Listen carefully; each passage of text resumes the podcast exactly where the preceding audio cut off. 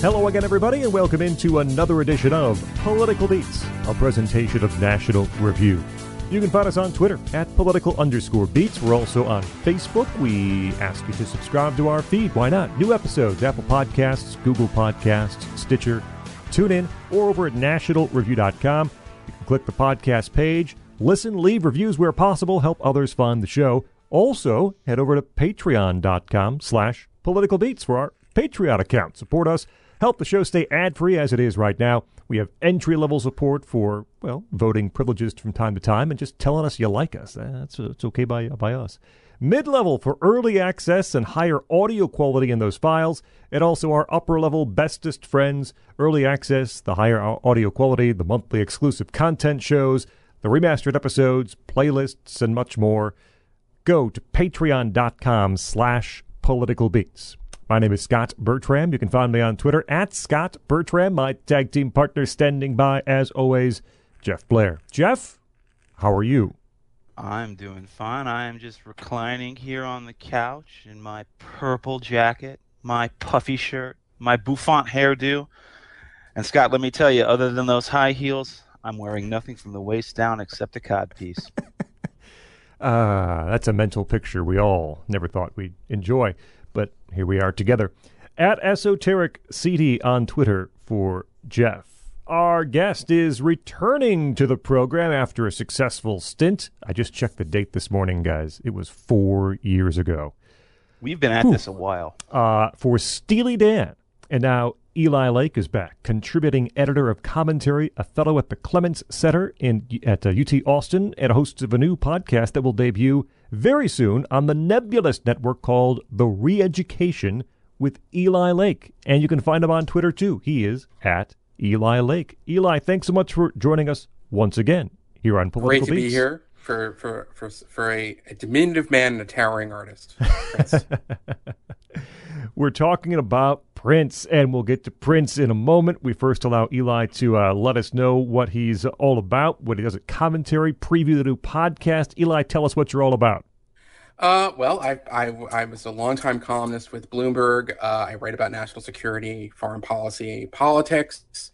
Um, I have the cover essay in the current uh, edition of commentary on uh, how the world has changed after Putin's second invasion of Ukraine and what we should do to change along with it. Uh, I recommend it if you're into that kind of thing. Um, and I'm looking forward to sort of launching my own podcast like you guys, uh, since it seems like everyone else is doing it. And uh, I am a big fan of podcasts. So.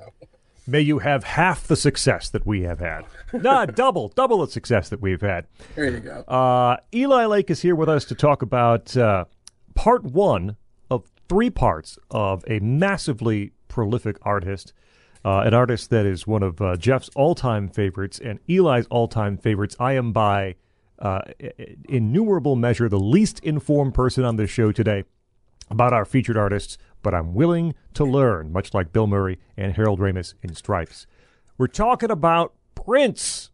And we turn the floor over to Eli Lake once again. Tell us why you love Prince so much, how you got into him, and why people should care about this music he made. Well, I, I, mean, I love Prince because he's probably one of the most important artists of modern pop, R and B, rock. I mean, he's a towering figure.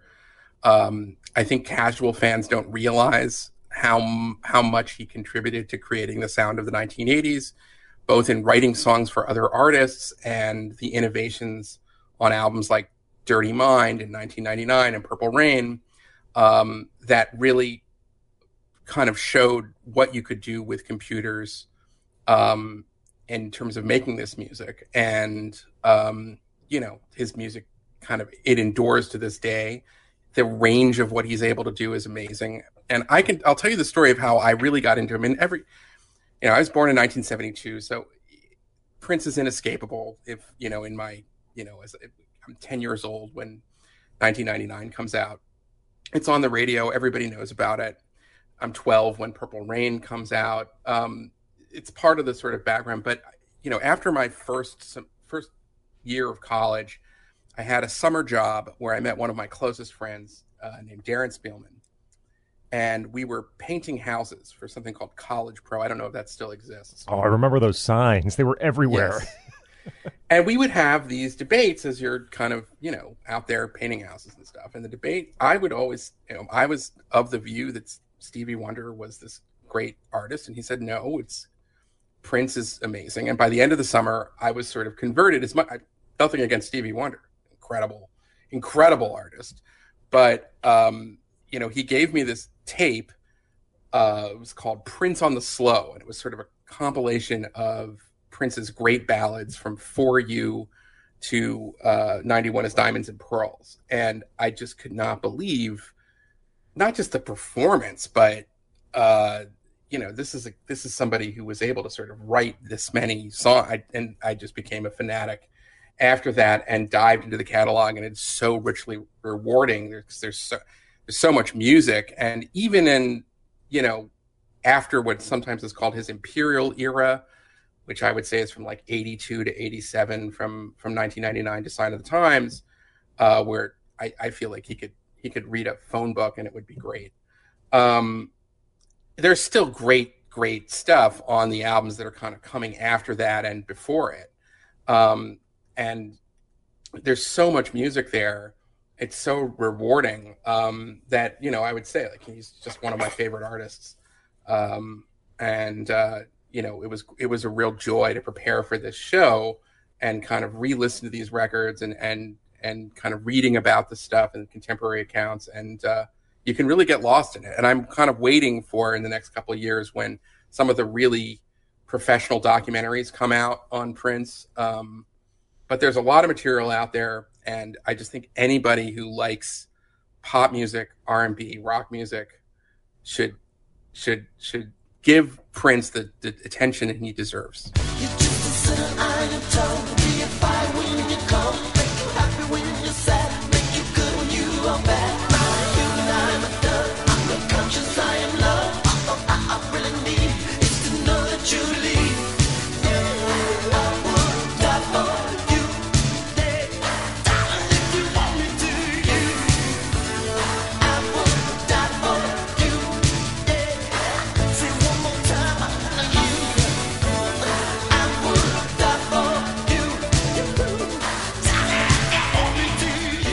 Funny things about finally discovering Prince and getting into Prince was realizing how much Prince I had already known and not realized it. So, like, I as a kid growing up, if you had asked me, you know, I was born in 1980, uh, same same year Scott was. What did I yep. know? when Doves Cry, couldn't avoid it. 1999, the Little Red Corvette. Those were like the the most delirious. Yeah, I kind of knew. And then what else did I, I think I knew? I think the next thing I could remember was like Bat Dance, and I hated friggin' Bat Dance. you know, I, I really liked the film, but I hated that song, and it was all over the radio. And so Prince was almost just sort of like alien to me. You know, he'd have some hits here and there, and I had this one great childhood memory of, of the song Irresistible Bitch, which I will absolutely tell the story about later on in the show. Um, but then I finally, in college, borrowed. My friend actually gave it to me. My friend and I were big CD collectors, big music junkies, and I let him borrow something of mine. And, and then to thank me, he said, "Hey, you know what? This isn't my kind of thing. Why don't you have it?" So he gave me his three CD set of the hits and the B sides, and I still to this day cannot recommend enough. This is probably the best possible way to start your journey with Prince. If you know nothing really else about him except you know the radio hits here and there, you could start there and you will not fail. All seven and we'll watch them fall. They stand in the way of love and we will smoke them all with an intellect and a savoir-faire. No one in the whole universe will ever compare.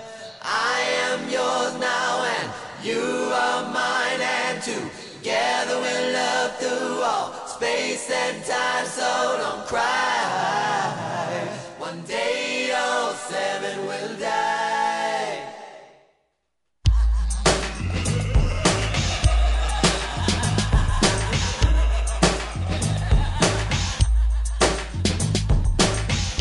All seven and we'll watch them fall. And I didn't fail. I, I became obsessed with them. Started buying the albums, fell into the wild wheel world of the purple one, and then became that as naturally I am, became obsessive compulsive because if there's any one artist who affords obsessive compulsive collection Uh, it's Prince with all these outtakes, live performances, B sides, 12 inch remixes, all these wonderful, weird corners of his discography to explore. And what did you discover about Prince when you explored him? This is what made him most transfixing of all. You discovered a true artist in full a renaissance man, one of the last few renaissance men in music who could really do it all. Maybe not in the same way that David Bowie could do it all. Like Bowie was like, you know, he could write, you know, literature and, you know, you know, act on stage and, you know, do poetry. But Prince was a one man band. He didn't need anybody's help to do anything. He had a fully formed conception of the kind of music he wanted to do, what he was capable of. And when he grew, he grew organically. He was never anybody's fool. He refused to ever be taken advantage of by anyone. And he kept that quality streak going for so long. I'd argue from like 1979 to say 1993 gosh, I, I, think that's his true regal period, if you ask me. I think there's maybe a dip here and there's a dip there, but the quality is so amazing.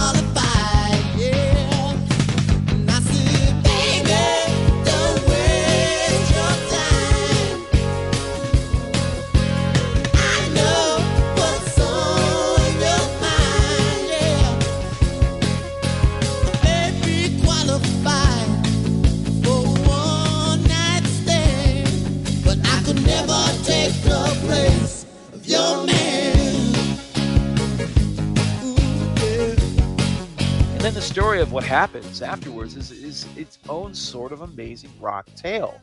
It is just sort of a testament to, to Prince's own sort of singular self-determination, his stubbornness, perhaps somebody would have characterized it as. I mean, this is the man who changed his name into an unpronounceable symbol just to piss off Warner Brothers, who he thought were giving him a raw deal. And the thing is, Warner Brothers were actually not even giving him that bad a deal. Prince was that kind of you know, just very stubborn man who was so determined to do it his way uh, like Frank Sinatra, and uh, and he did, and because he did, he left music that plays in every genre. It's not just R and B, it's not pop music, it's not folk, it's not metal, it's not funk, it's not anything. It's just Prince music.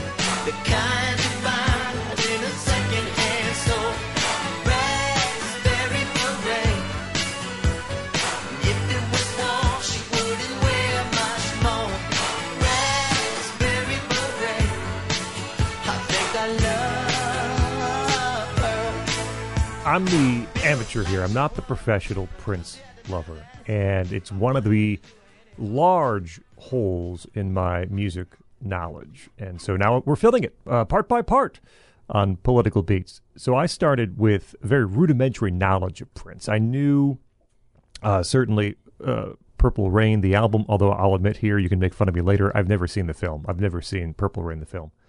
It's terrible. Don't worry about it. Okay, good. No, it is not terrible. It's, it's one good film, but okay. Uh, certainly I knew, you know, Raspberry Beret, and I remember in the uh, in the mid, not the early, I guess the mid days of MTV, the videos for Kiss and a few things from Diamonds and Pearls. He was always out there, uh, but I had never really become a Prince fan or taken the time to dig into it, and I think largely because there's just so much. Even at that point, he was well known for, for writing voluminous amounts of songs and, and releasing an amazing amount of material. So it's imposing. Uh, I think for me, much the way David Bowie was imposing too, to try to get into his immense catalog of releases over the years. And uh, and so this is this is all, or you know, a vast majority of the stuff is new, and and even you know, both of you guys have talked about how he could do it all, and I, I knew about that. You know, I, I knew he was sort of a one man band; he could do anything he wanted.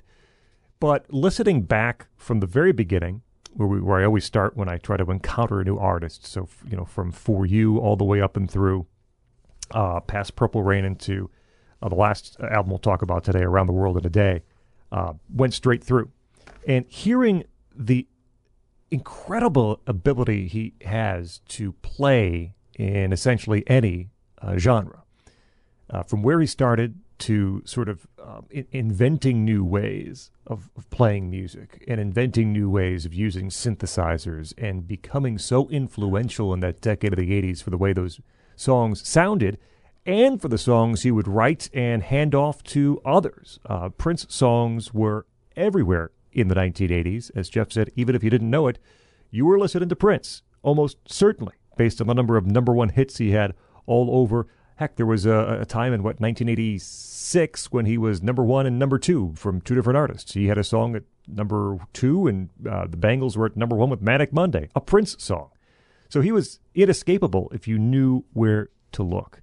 And I'm so impressed. Uh, I, I will not have anywhere near the information, knowledge, or hot takes of Eli or Jeff on this show, but I hope I'm able to convey how impressed I am by Prince and his output, certainly in this initial period of time where we go from what 1978 through 1985 or so.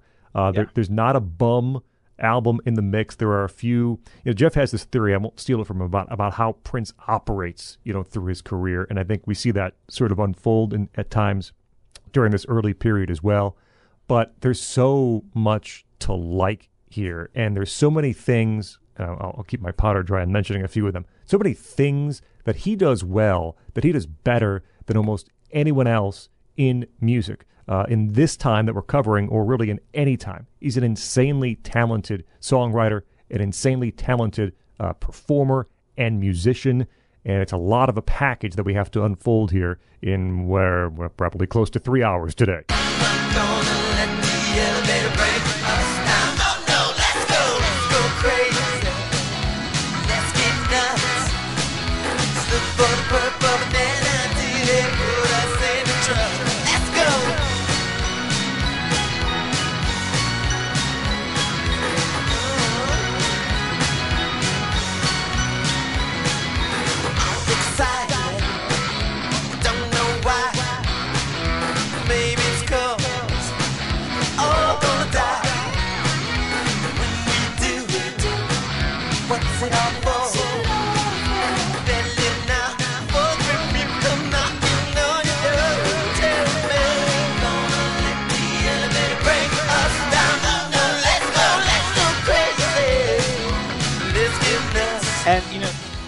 The other thing is is well, I was going to save that take for maybe a later episode. So I guess that's that's where I'll leave it, the one that you were talking about. Mhm. But you know, it, it really does help to locate Prince within a certain genre of child prodigies, because that's who he is. You know, what's the brief bio, the biography of Prince? I, I hate getting bogged down in this stuff, but he is an interesting character, and very much it seems to me was formed by his childhood. So his father and his mother broke up when he was ten. Uh, I'm not sure what his mother did, but his father was a professional musician and a very demanding one at that. A very talented one. I think he ran his own trio. It was the Prince Rogers uh, Trio, uh, which wasn't his name, but they sound like a cool name, so he decided to name his kid Prince Rogers Nelson. Everybody thinks Prince is like a stage name. That's just that's his name. That was that was the name his dad gave him. Um, and uh, the parents split apart uh, when he was ten. The mom got remarried. Bad relationship with the with the uh, stepfather, um, and the other problem is that he had two notable qualities. One uh, was that he was like five foot two, which is remarkably short for a guy. Everybody talks about it, and it is a notable thing. And, and the other is that he was a preternatural musical genius. The person he reminds me the most of is somebody that we've covered recently on the show, and that's Kate Bush very different backgrounds and upbringings, but a similar level of precocity in the sense that they were already basically able to write like complete songs and knew who they were and what they wanted to be right out of the gate. They didn't really need any help from anybody else. And the minute they were able to throw off any kind of like, you know, oversight and just be their own person, they did. No surprise that both of them were fans of one another throughout the 80s and the 90s. Um, so what happens? Well, Prince is, is like well known in the scene of Minneapolis as being a really talented musician, but he doesn't like to play gigs. He won't play clubs. He insists that I will only uh, you know, I want to practice my art through studio recordings, and he has his own home studio too. So he's learned how to do it. As I said, at a young age, he learned how to do it, and so he records some demos with the help of a, of a guy who's managing him, and then he sends them to L.A. and he starts a bidding war. Warner Brothers signs him, and how do they sign him? They sign him by basically they come to see him, and he proves to them that he can actually do this. They say like everything on this record is me. Nobody else is playing this instrument. I will prove to you that everything is. I'm going to record a song right in front of you. And so he got he just laid down a rhythm track, no click track, just laid it down five minutes of a steady beat, then lays down the synth, then the bass, then the guitars, and then by the end of it, he had a contract.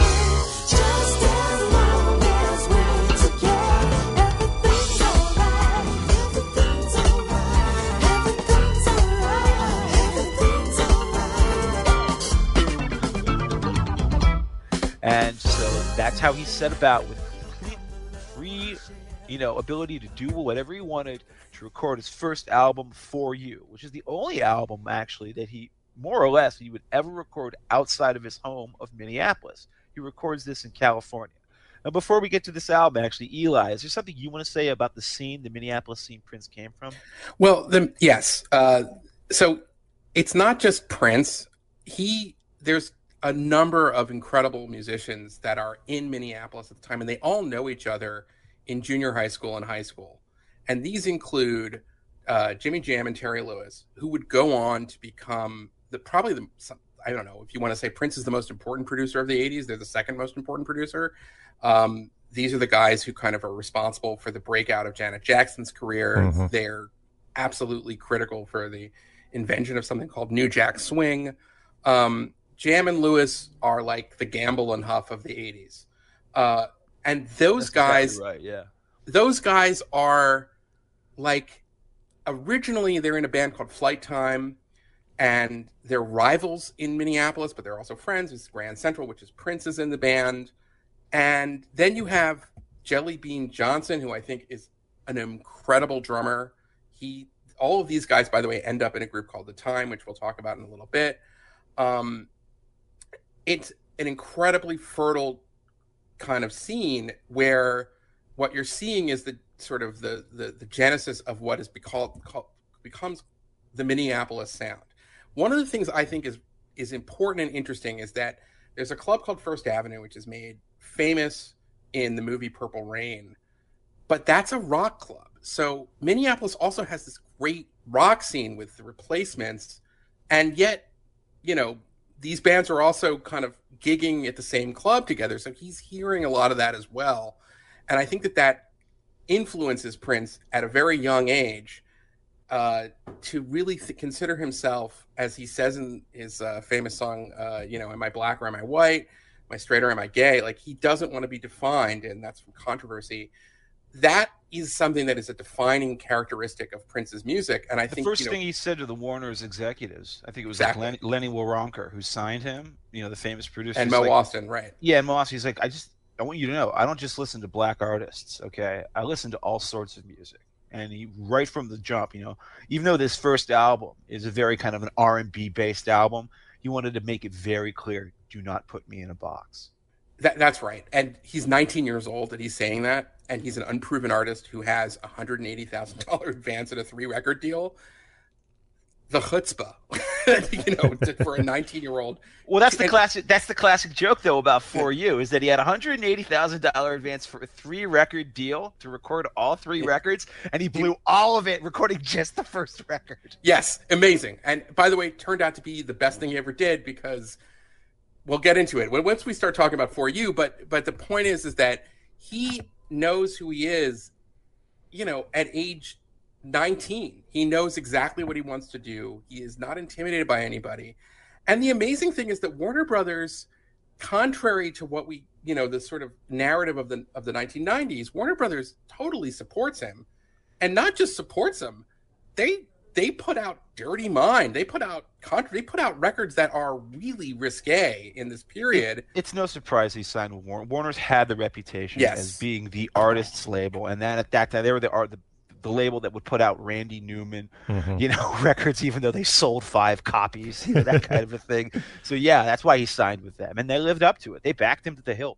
Right. Um, so I mean, I think that that's that that that at least Warner Brothers for the first like twelve years, or they get a very bad rep in my view. Uh, when look back from the kind of unpronounceable symbol stuff, and when he breaks free of them, um, because I think that they that it, he it's it's hard to think of any other label that would have put out, uh, especially an album like Dirty Mind, or allowed him. I mean, one of the things about For You is that originally they said, "You're great talent. Can can Maurice White of Earth, Wind, and Fire produce you?" And he's like, "No, I'm. I don't want to be produced by anyone. I'm my own producer." And at the time, Earth, Wind, and Fire is probably the biggest group in r&b i mean, it's so. Again, the It's like have it's like they're asking like, would you mind if we let like a god produce you that will Yes. guarantee your album's complete success? And he's Yeah, like, no, like if I, you were would like rather a- do it on my right. own. if you were like a girl group, it's like, hey, you know, with this producer named Phil Spector, he's got some hits. You think- exactly. Get get him away from here. We know what we're doing, you know. So that so Would you mind if Dr. Dre produced your Yeah. early '90s hip hop single? Yeah, And I guess that brings us to For You, right? And this Yes. is the, the, the debut album from 1978. This is the one that's kind of mostly forgotten. It never gets talked about. The only song that's ever gets on any of the greatest hits is Soft and Wet, which is a good enough tune. It's not one of my favorites. But, you know, I'm, I'm not going to, like, you know, advance like a hot take saying this is secretly one of Prince's greatest albums. But I will say that I like this album very much. I have no problems with it. I think there's a little bit too much chintz and a few too like sort of generic R and B ballads with you know sort of that that waka waka weird sounding uh, synth noise. I, I, gosh, I'm going to steal your thought because this was in your emails, Eli. But yes, it's porno synth and it does sound like that.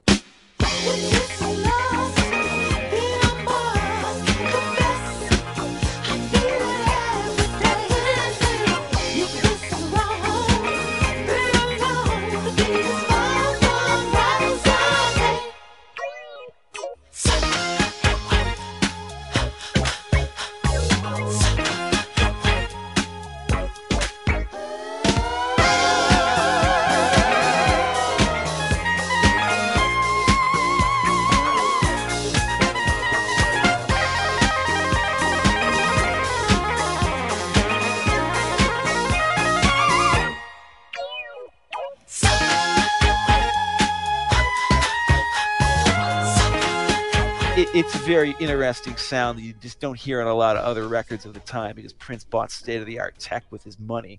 Um, but yeah, I like this album just fine, even though I don't think it's incredibly distinguished. Eli, what were your thoughts on it? Okay, so a couple things. I, I so let's.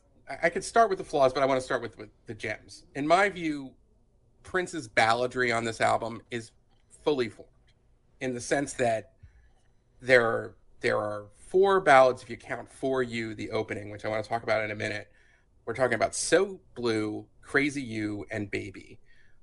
All three of which I believe are part of the Prince canon, and uh, you know, I think he ends up doing better ballads later. So saying that what's to come is better than For You is not a takeaway from For You, but I feel that this is the Prince sound. I think Crazy You and I, particularly So Blue are gorgeous performances. He achieves a level of intimacy on these songs. Um, the lyric writing is not as good as what we're going to get in a few years, but I don't care because the performance is so great. Um, and I love the, um, me- the, the the kind of melding of the acoustic intimacy and there are these sort of weird synth-like effects that he puts to very good use that can go very wrong. And i would say songs like so blue crazy you uh, in particular give us a glimpse of what i think is his most underrated album that will come out uh, 20 years later called the truth which is that style. I really love it. Um, so those that is those are the highlights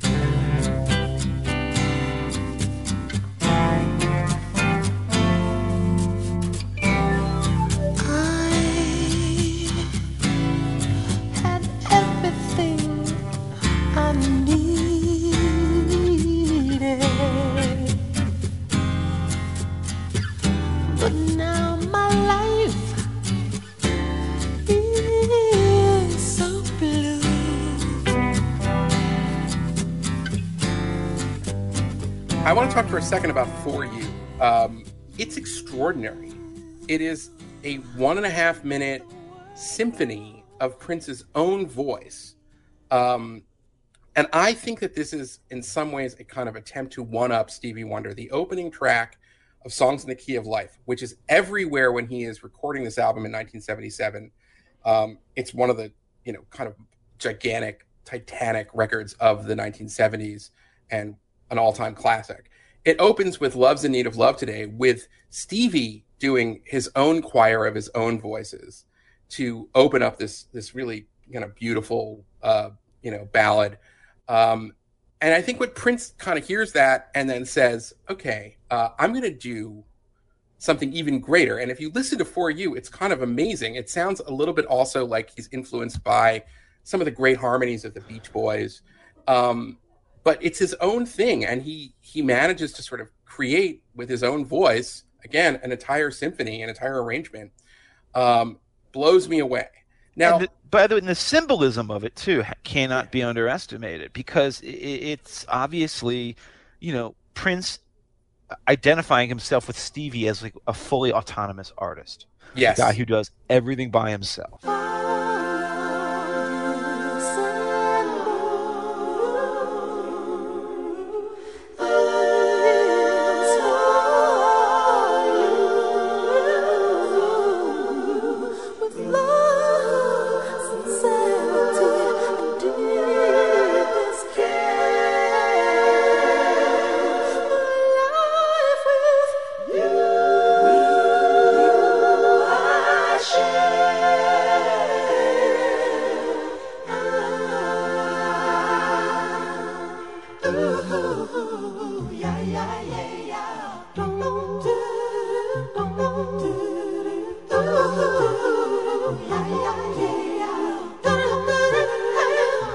Made Stevie the person that Prince, at this young age, so arrogant to think that I am like I am worthy of following in the footsteps of Stevie Wonder, the guy who had just done like talking book Innervisions, fulfilling this as first finale and then this.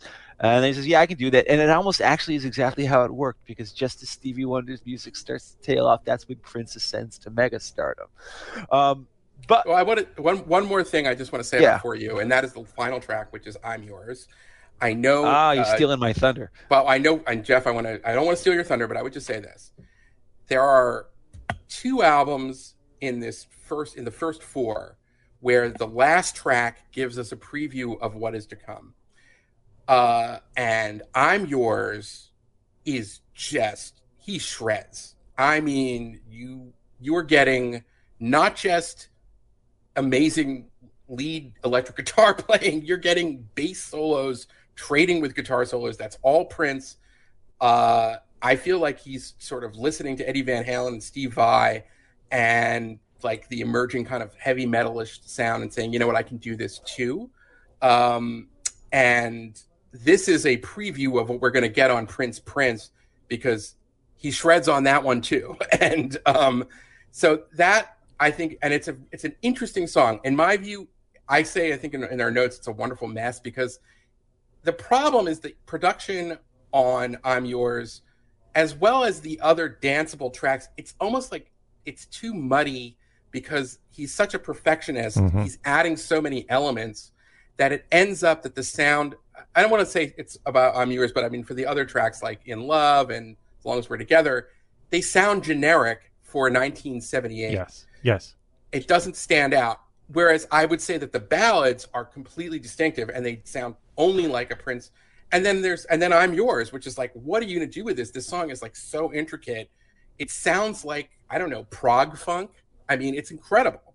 And I don't think there's any other. Has he done anything like that after this? It's, it's like Yeah, I'd say not Bambi comes pretty close to it on the next record. like, Bambi comes close, but it's more of a traditional. It's like Bambi's more structured like a traditional rock song. Like whereas I'm yours just It funks out. Yeah, exactly. yeah, exactly. it's and like the the technical wizardry on both bass and guitar. You just it just your jaw drops. You're like, this guy's 19 years old, and he he's able to do like I don't know, Smokey Robinson, Marvin Gaye level lyricism and falsetto, and he can do this. yes. What, what what are we dealing? It's incredible.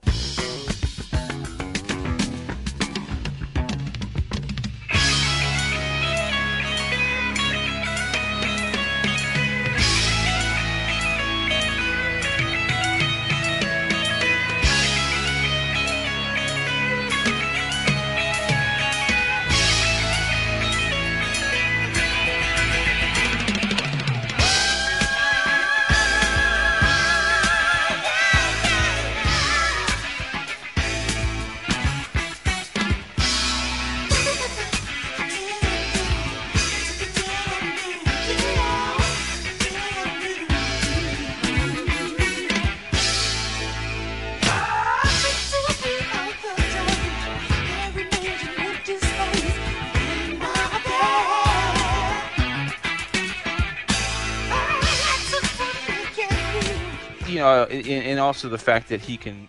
This is in the era before the drum machines. Once the drum machines come in, his job becomes much easier. But at this early date, he's simply laying down. He sets a metronome on, and he'll just play for five and a half minutes or however long he thinks the track needs to be, and then start laying down the rest of it as a bed, piece by piece. That is just an incredibly hard way to work. You have to be a master craftsman. Your beat has to be perfect. You can't be stiff. You can't be loose. It's just, it's a very difficult thing to do.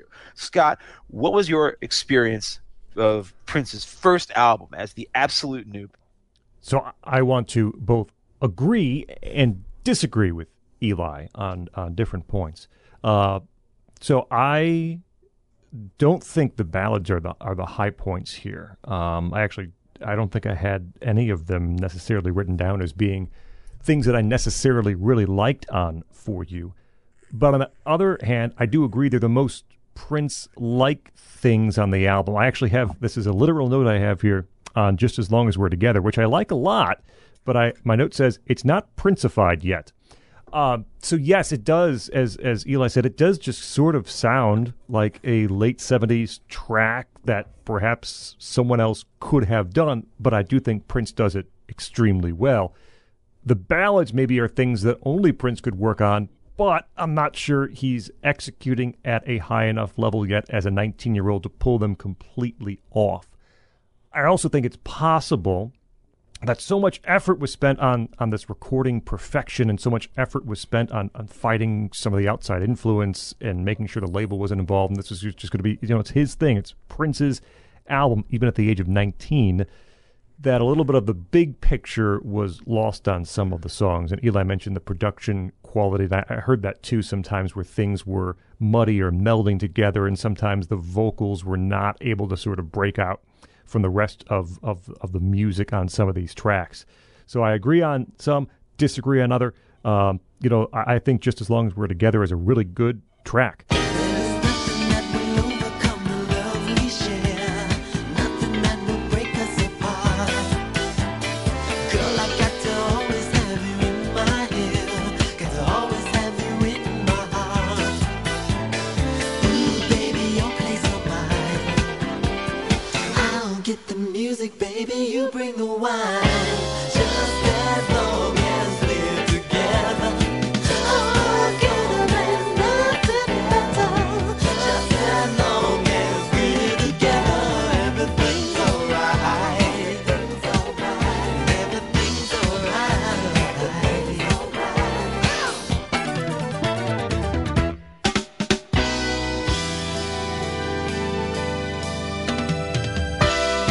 Soft and wet, I'll tell you this. Um, I knew because my brother, and I, if it were me, I'd tell you. I'm, I'm open like that. My brother owned MC Hammer's Please Hammer Don't Hurt Him. and uh, Please Hammer Don't Hurt Him features, I don't know if it's a straight cover, it's definitely sampled, uh, soft and wet. And by the way, brother, your brother doesn't listen to this. He's not going to be around doesn't. to refute your lies. No, will that's he? true. Uh, MC Hammer's birthday today, by the way. He is 60 years old today. 60. 60 years old today as we tape this episode. So I did know at least part of Soft and Wet from having heard MC Hammer's uh, Please Hammer Don't Hurt Him Through the Walls of the House as a young man, young boy. Uh, I, I think that's a that's a that's a fine song. Uh, Eli talked a lot about "I'm Yours," which I think is, is one of the two best songs uh, on the record. He is uh, he's so into his falsetto so much in the album, it's almost bracing when in "I'm Yours" at the beginning of the verses he gives you a little growl before he starts singing. It's like I've got this here too. I'm just not going to show it to you yet. Is what it sounds like to me. And of course, you have the first hints of just how amazing of a guitar player we'd hear him. Uh, I don't know, become or at least show us in the coming albums with uh, sort of the, the, the angry chords, the angry playing on "I'm Yours." Uh, I, I, you know, there's no, I don't think there's a there's a signature sound here yet. And as Jeff alluded to, too, it's it, he's helped with the advent of the synths and the and and the uh, and the sequencers that allow him to sort of be more of be more uh, uh, creative and, and develop what he wants to develop. That would come in a little bit, but this is a, a I'd say a, a fine debut by any artist. Um, but not, you know, we've had these episodes where we say, you know, out of the box, it's a home run. This is a five star sort of thing. That's not where For You is, but it does hint at a lot of really great things to come. Well, actually, I'll tell you what is a five star, 10 out of 10 album. Uh, it's not his debut, it's his second album. It's the self titled album Prince. And this, it, it boggles my mind. It, it blows my mind, frankly, that this album isn't spoken of as highly as, you know, some of his more famous works, like 1999 or uh, Dirty Mind for that matter. Uh, people often just say that, like, well, you know, it's Dirty Mind where Prince becomes sort of like this, you know, crazy, daring sexy, you know, avant-garde freak guy who would conquer the, you know, conquer the country. But man, I, I see every second, I see everything there on the debut album, and I or the second album. I always call it the debut album because it's called Prince, right? And and I wonder what Prince was thinking. Like, why didn't he call his first album Prince? It's clever. He waited until he had an even better record to name it after himself. Uh, this is the one that has the hilariously like goofy cover of him, you know, like shirtless with like you know with all the chest hair, and he's got this very long flowing mane of hair, and it just looks so weird. He's got And on the back, he's riding on a Pegasus. and there's like a powder blue background behind him. It's like so weird and vaguely cheap looking. There is nothing cheap sounding about this record.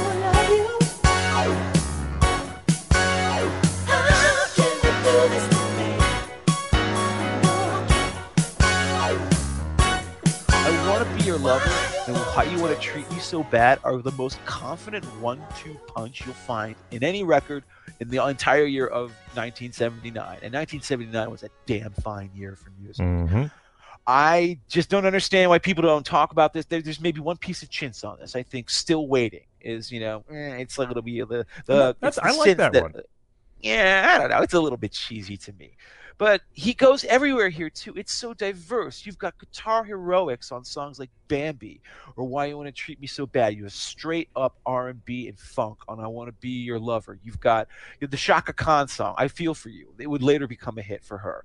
Uh, but Prince's version is just amazing. And then you have like, yeah, you know, when we're dancing close and slow, this soft, sort of just ghostly. You have these wisps of wind that gust in and out of the song as it's these very quiet acoustic guitar, you know, notes being softly plucked. It's as far away from R and B or you know any sort of generic, you know, what you thought, you know, uh, you know, a guy named Prince would be giving you. Uh, this is the moment where he shows all of his talents, in my opinion. And I think this ranks up there with all of his other truly great works.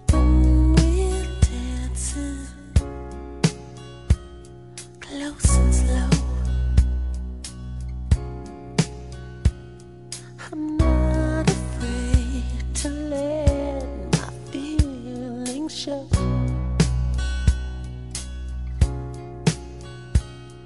want to come inside of you. I want to hold you when we're through. Can't you feel my love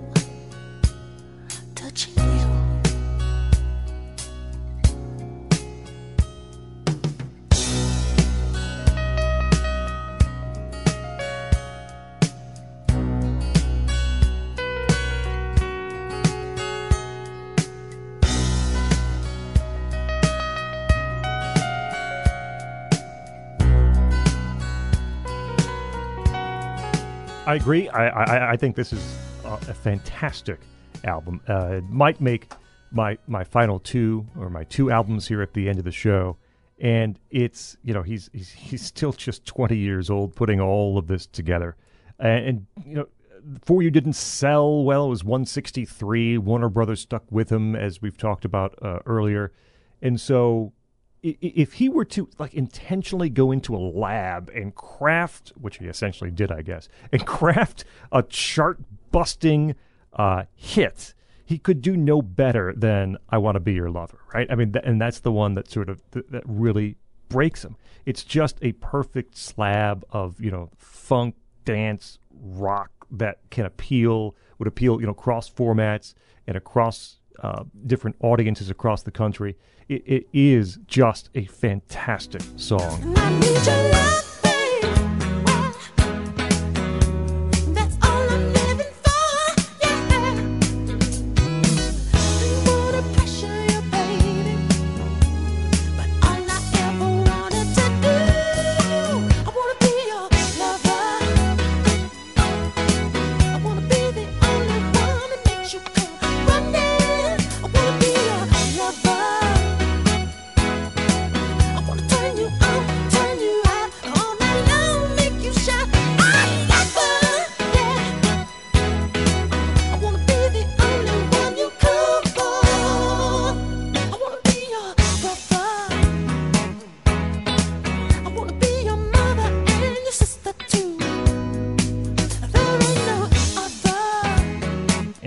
Said, the follow up, uh, the one two of Why You Want to Treat Me So Bad, uh, also is is outstanding. But deeper into this album, look, I'll, I'll defend Still Waiting briefly in, in the way that I understood it when I listened on, uh, to the album, and that is we talked about how he, he's you know sort of genre genre hopping from funk to dance to disco to, to rock to, to ballads. I think Still Waiting, I think Still Waiting is a country song. It's just it's just it's just, it's a country song. That opening a little lilt, you know, the yeah. Yeah. the little the roll of the guitars into it. The, yeah. the synths are sort of twisted enough to sound like that strain of a pedal steel guitar. The lyric, you know, the lyrics. He's still waiting for love to come around. Uh, By gum, I almost hear it. uh, he spends some nights a crying, some days a trying. I mean, that's that's the that's the that's an effort at, a, at sort of crafting this sort of country song. I think maybe not intentionally, but that's the way I hear it, the way it comes off, and I think it's really effective. I, I, I like Still Waiting. Still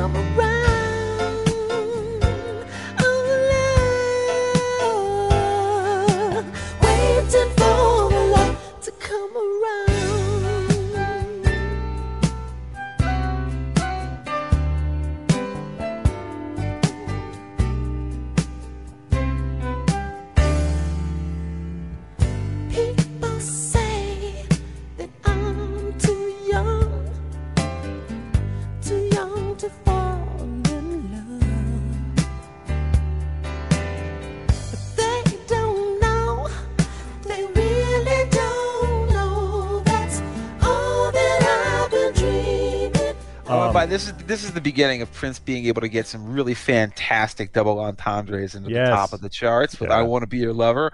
I want to be the one, the only one who makes you come running. The only one you come for. I want to be. Well, he does time. both. Yeah. I Yeah, want to yeah, be right, the only one who makes you come running, and yeah, I want to be the only one you come for. Hey, such an innocent sentiment. How could you? Well, you must have a dirty mind to think that there was anything implied Soon. with that. Soon. Soon. Uh, Not yet. uh, Soon. Sexy Dancer. So Sexy Dancer reminds me of those uh, Stone Rolling Stones song fragments that we kind of talked about during the Stone Yeah. show, like D- Dance Part One and Slave right, and Hot stuff black and blue, like hot stuff. But yeah. that's my those are my favorite Stones tracks. I love, love those tracks, and so Right, I, I think "Sexy Dancer" works really well uh, Oh, here and, on and the by the way, too. Mick Jagger later when they they made fun of him for singing songs like "Dance" and like "Emotional Rescue," he specifically said, "I was inspired by Prince." There's this great line. He's like, "What? Didn't he do like three straight albums in the '70s where he only sang in falsetto?" Which is Yes. his phase, and that's what he's thinking of. Uh, Bambi's great. Those, those kind of hair metal riffs, the thunderous drums. It's some combination of like Blue Oyster Cult and Deep Purple, but cooler. Uh, the way that that uh, Prince can can pull it off, and again, you know, Bambi is is uh, you know explicit in its lyrics, and uh, you know, uh, b- and even the, the the title, you know, of course, reminds you of this young innocent deer that of course Prince has very different ideas for as you get deeper into the lyrics. You know, Bambi, I know what you need. Bambi, maybe you need to bleed. Yeah. But it's all glam to me. It's just like the sound. it's is pure not- glam rock. The Yeah. lyrics are just like pure, just like glam trash on purpose. It's not um It- He's trying to get a lesbian to sleep with him. I mean, Right. it's- Right, I mean, right. Well, I mean, this is Prince. I mean, you're, we're gonna, Yes. we're gonna get. oh, Trust me, you're gonna get a lot weirder. it's not ominous, right? It's not it's not like danger around the corner in that way that, that Jeff's sort of talking about. Yeah, it's it's glam and, and campy and it really works well.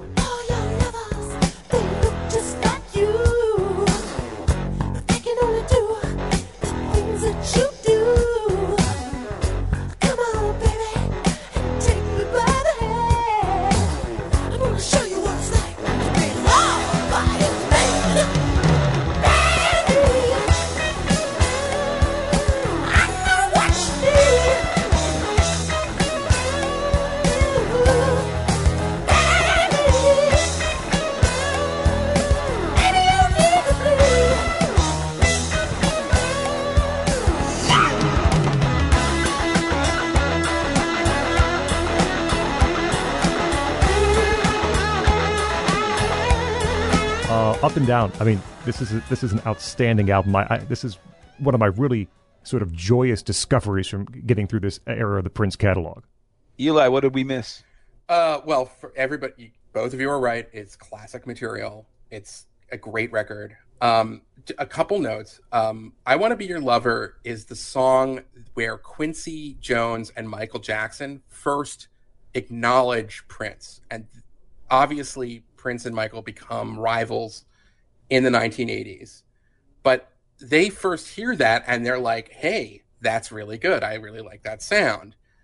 My view is that even though I Want to Be Your Lover is his breakout hit, it is totally infectious. You it's the first time you hear it, it's like you feel like you've heard it your whole life. I think Why You Want to Treat Me So Bad is the superior single. And I think you're right. think that I, I just think that's a perfect kind of pop R and B song. Uh, it's got everything that Prince is doing kind of all jam jumbled up together. The guitar playing on it is great. It doesn't go on too long. The rhythm playing on that track is phenomenal. Uh, I'm a huge fan of Why You Want to Treat Me So Bad. I like all of the ballads on Prince Prince. I think I probably dissent from you guys in that I, I prefer So Blue, Crazy You. I prefer For You's ballads better than When We're Dancing Close and So With You and Still Waiting. But that's, you know, we're choosing between two great, you know, they're, they're all really good. For me, the standout track is the closer. It's going to be Love Yeah, it's a good one. Yeah, fantastic song. is just a phenomenal track. It I think is the first time we're really seeing the depth of the kind of emotional vulnerability of Prince. Uh, the multi-tracking of his vocals are subtle but brilliant. That's Um, there's, there's like five, a corral of like five princes all singing that you know that big final note that they hold that they know at- Yes. at, at the top, and it just oh, it's so, it's so good. he sounds so great singing with himself too. He, I mean, d- like, he really does. Baby,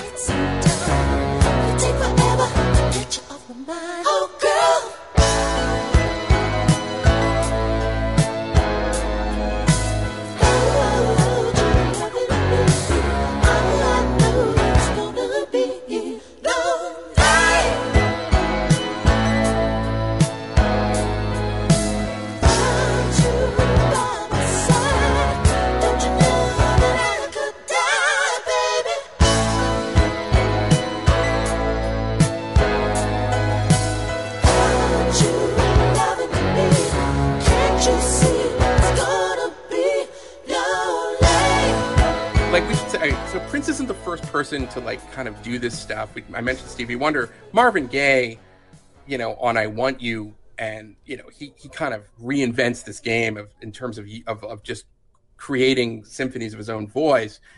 But prince does it in a really distinct way and i feel like it's going to be lonely is it's he it's his unique stamp. It's that's prince music. So you know the the consensus opinion among critics is that the next record, which we're about to talk about, "Dirty Mind," is where Prince really finds his voice. I feel like he's finding his voice on "It's to Be Lonely," and then it's off to the races. The only other thing I'll say about Prince Prince is that because Prince blew his advance for the mo- almost all of it on "For You" with all of these synthesized the the, the, the state of the art synthesizers of 1978, it meant that when he was doing Prince Prince, it had to be much more stripped down and that was a great thing for him because Right. the stripped down sound of the early Prince is what that's his voice, and um, you know, so it turned out to be this kind of you know that, that whatever you want to say, like he made a mistake maybe for you by overproducing it and blew his money, but it was good that he had less money because Prince Prince sounds so much cleaner, and you can just tell it's a huge leap um, because he does begin to strip things down, and that becomes the signature of Prince's sound for the next two records. Um, but you begin to kind of hear it on Prince Prince. And so that's the other thing is that one of the reasons why I think this is the superior record to For You is because he doesn't have that cushion of, you know, and you know, as much studio time as he wants to Right. like kind of Mhm. tweak everything and make it absolutely perfect. And he kind of strips it down to its bare bones and it sounds great. It does. And one last thing I want to say before you move on, I, I just have to circle back to the song "Why You Want to Treat Me So Bad." I love it every bit as much as Eli does, and I just have to single out that guitar ending. Oh, yeah. Uh, we talk we talk about like why is Prince recognized as a guitar god? Because when people talk about like you know some of the greatest guitarists of all time, the obvious ones are you know Hendrix, you know, or if you're a nerd like me, Fripp, you know, Zappa, all these you know guys who can shred like Steve Vai and things like that. You know Eddie Van Halen, and then you mentioned Prince, but then when you think of all of Prince's big hits, there's no lots of guitar in them, is there? It shows up in, in in places maybe that you're not expecting, but one of the most obvious ones is here. I think he's playing. There must be like five separate guitars at the end of that song playing off of each other. There's one rhythm guitar. There are at least two leads in harmony with one another. It is just the most spectacularly rapturous sound, and it, and it, and it, and it, and it develops perfectly from the rest of the song too. It, it, it comes naturally out of it with the guitar solo feels like it, it emerges properly from the ending of the song and it never feels like it's too long for one second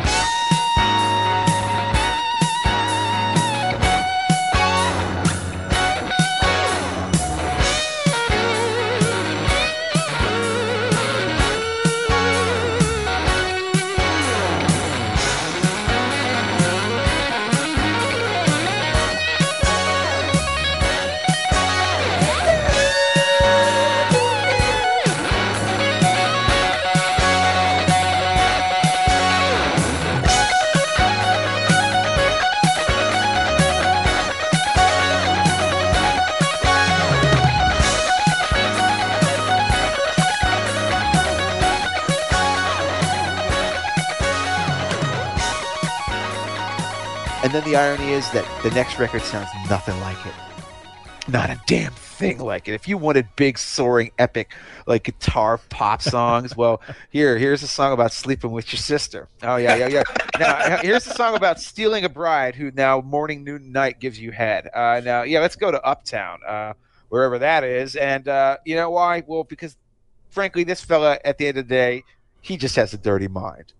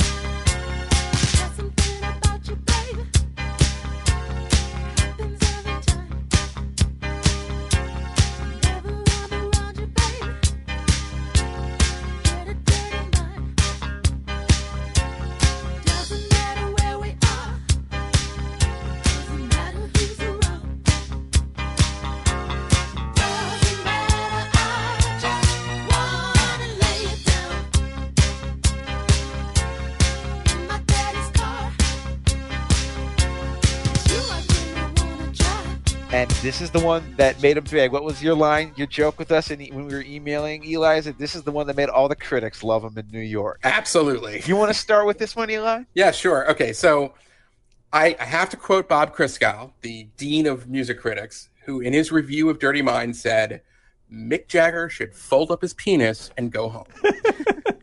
because this record is just pure dirty sex. It is great.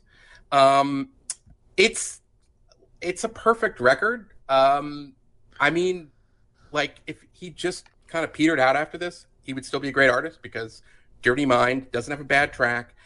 Unlike the next two records, uh, Controversy and 1999, he does not indulge himself and go on for like eight minutes on something because he likes the groove. And he does that also. If you, um, I want to be your lover. I'm not saying it's too long. I like the end of it, but the last two and a half minutes Well- are just this fade out vamp. There's a reason they cut that for the single version, right? I mean, Yes, right. So The longest, the Mind- longest, the longest, the most indulgent thing on this entire record is Uptown, which has like a little, a very small instrumental section at the end.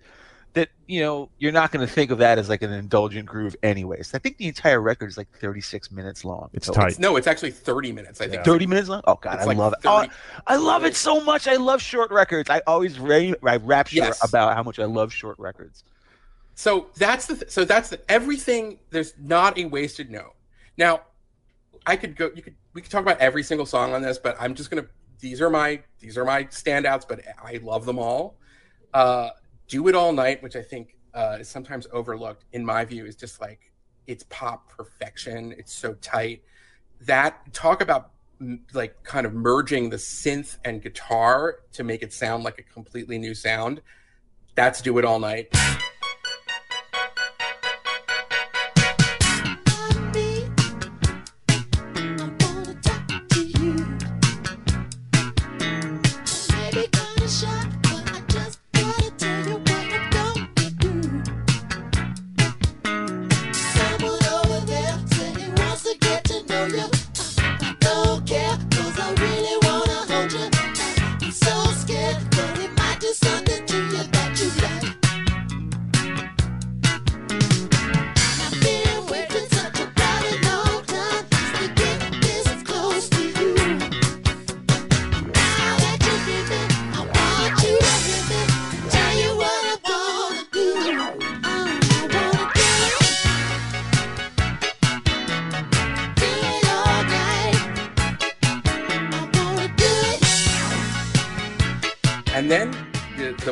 "Got a Broken Heart Again." Um, I love that. I love that, and it reminds me of both "So Blue" from the first record, but then "How Come You Don't Call Me Anymore," which is coming up, which is like one of the all-time Prince, you know, torch songs. Um, I love the line, "I spent it all on a long-distance call, begging her to please come home." Um, so and that's a little bit uh, it's kind of an odd because the rest of the album is kind of so gritty and got a broken heart again is sweet um now i want to talk about head uh because the prince The fanatic scandal. yes it okay lyrically it is about finding a bride on the way to her wedding and then she gives you Yeah, hi- basically hijacking her. Basically, it, it- hijacking her yeah. yes diverting But- her from her appointed path to a life of sin. That's basically what it's about. Okay. So this record, this song head is this is the archetype of that dirty, awesome Prince funk. And we're gonna get a lot more of that in controversy in 1999 and then like later, you know, but this is the sort of this is the first archetype of it. Uh, I kind of feel like this is a a, a, a message to Rick James uh, and they're about to go on tour in '81 for contra- in the controversy era. But Rick James kind of his shtick is I'm doing something called punk funk, and I feel like Prince just did it better. My notes on the email were, "Dear Rick James, I think this is what you're trying to do. Sorry, not sorry that I did it better. Yours, Prince."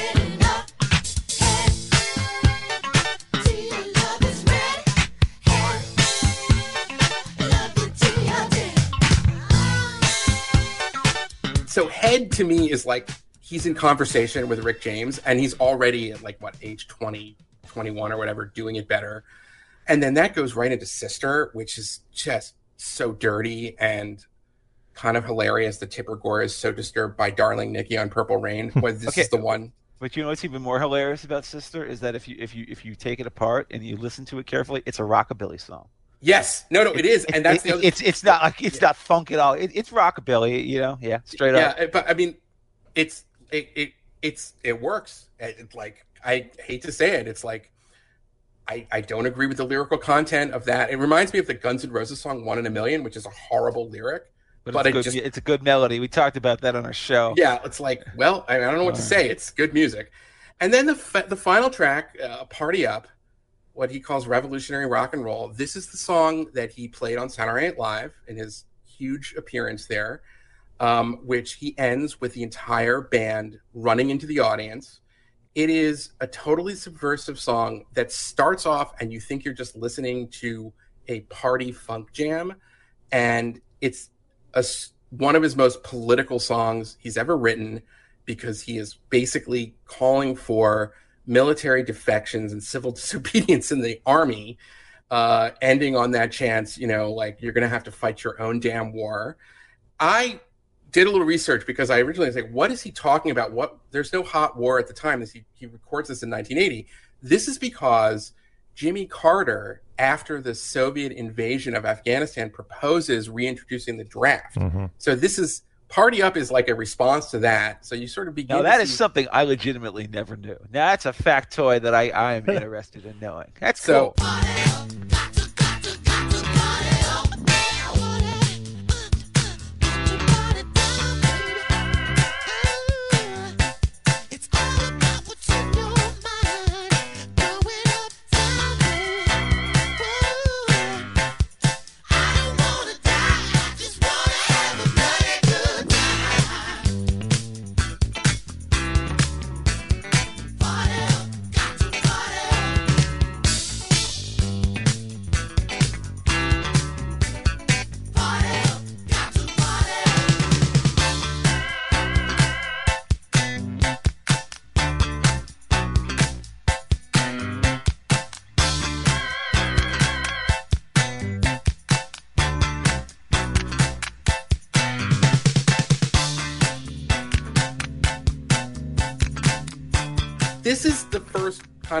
Song, and like I'm yours into the guitar thrashing of Prince Prince. Party Up is the preview of what we're going to get in Controversy, which is probably his most political album.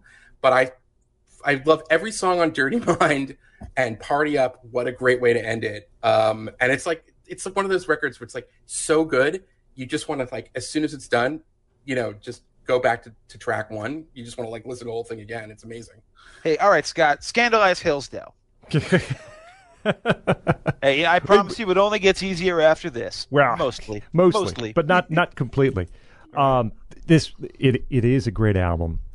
The way it begins, uh, Eli spent a lot of time talking about the second half of the record, and uh, I'll probably leave most of that to, for Jeff to pick up too. Although I do have one big thought about it. But the first the first two songs on this record are so so good, and, and "Dirty Mind," the title track, which starts it off, it just sits there and pumps for what 30 seconds. Like what is coming? There's foreboding. Like no it's just this throbbing robotic funk until the song kicks in. And then you have this amazing piece of of of, of both of both you know dirty funk music and that organ line that uh, that Dr. It's Fink practically provides innocent, actually. Eh, For the relative to the rest of this album, Well, it's the most yeah, innocent song on it. Uh, it's just a, it's a it's a perfect little organ line that really Yeah. th- that doesn't leave your mind. It, as much as Prince did it, it needed that line to become sort of what it was, and indelible.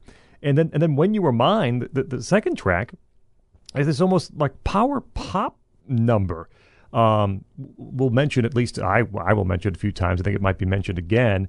You know, influences and, and where Prince is getting some things. And this is the first time, and there's more on, on controversy too, where I really hear such an influence from Fleetwood Mac and and uh, and Lindsey Buckingham specifically, and Tusk specifically.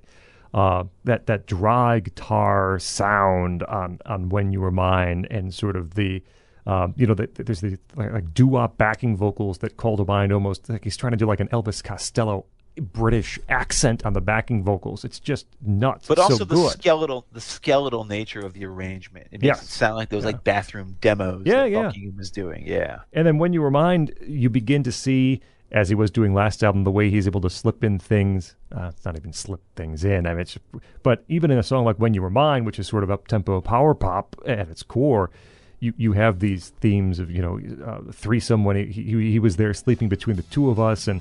Uh, when you were mine, you were all I ever wanted to do. Now I spend my time following him whenever he's with. You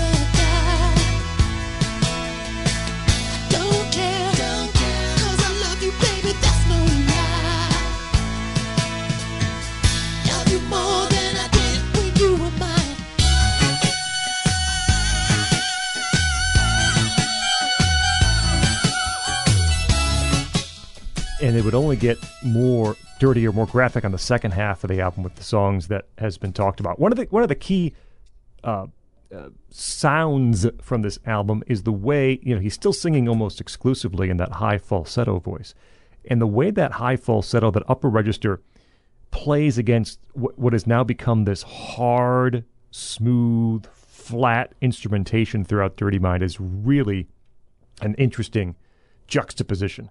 I really like that. The one thing I'll say about these, the second half of the album Uptown and Head and, and Sister, and I don't, this is not a fully formed thought, so I don't know if anyone pick, wants to pick it up.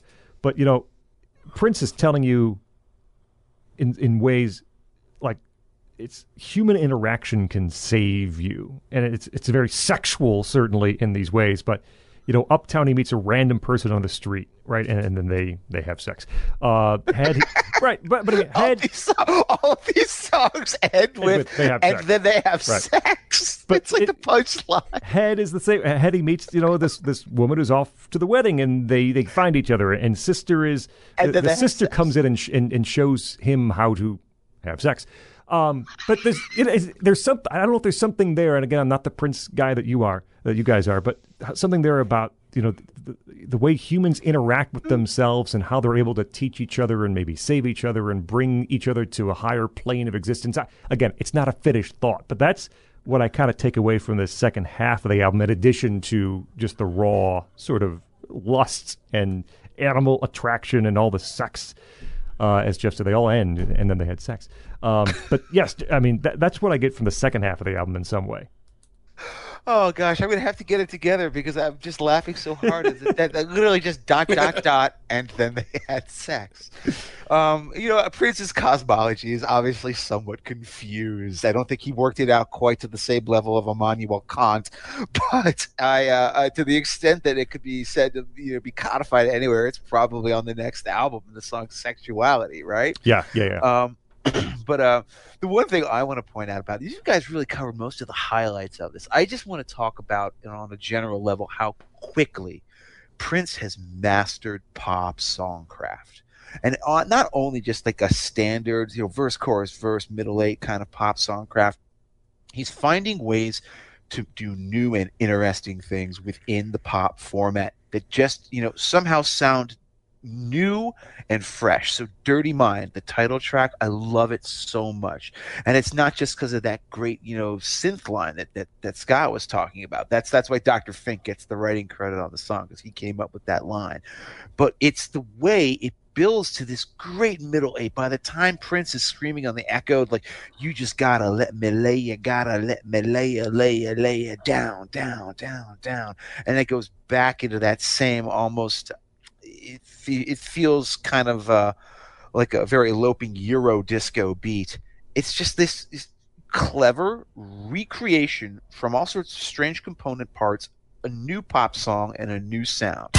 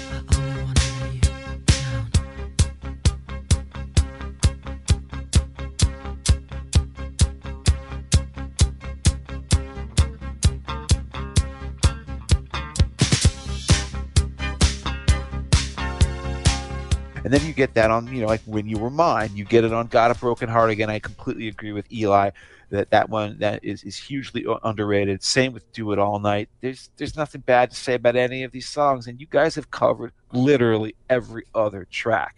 So the only thing I can do, other than say that Dirty Mind is just an essential record, is talk about a song that isn't quite part of Dirty Mind, but really should be heard as you know part of the same era and it's the only non-album single I think Prince ever released. There may have been one like in his late late era career that I'm not familiar with because I don't know that eh, part of his discography as well. But it's a song called "Gotta Stop Messing About."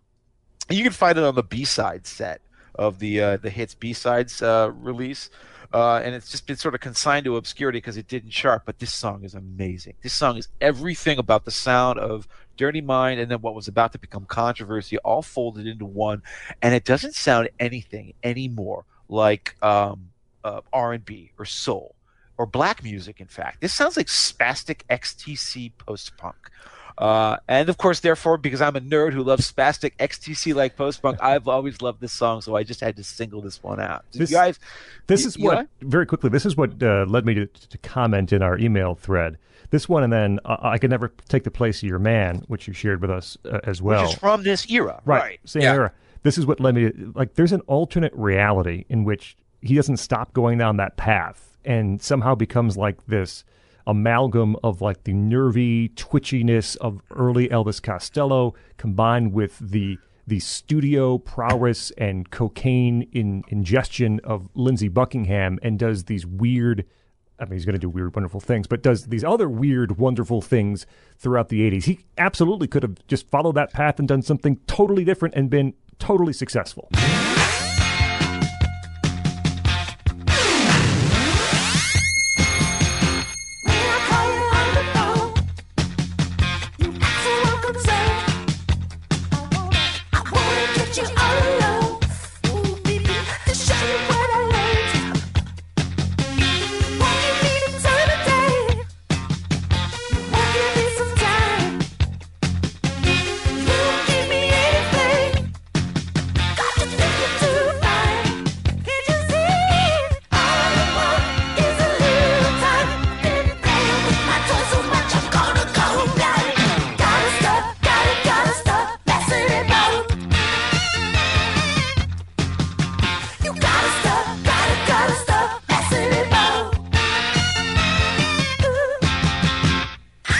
One more thing about Dirty Mind, just Uptown is the is the neighborhood is a neighborhood in Minneapolis where I've been there many times. We Yes. used to live there. Yeah. Right. So so it's that th- Uptown is about that scene in Minneapolis, and I, it's I always thought of it as sort of like a kind of paean to the Minneapolis sound and the the culture that kind of created it, and how you know it doesn't matter what is it white black Puerto Rican everybody freaking it's like What?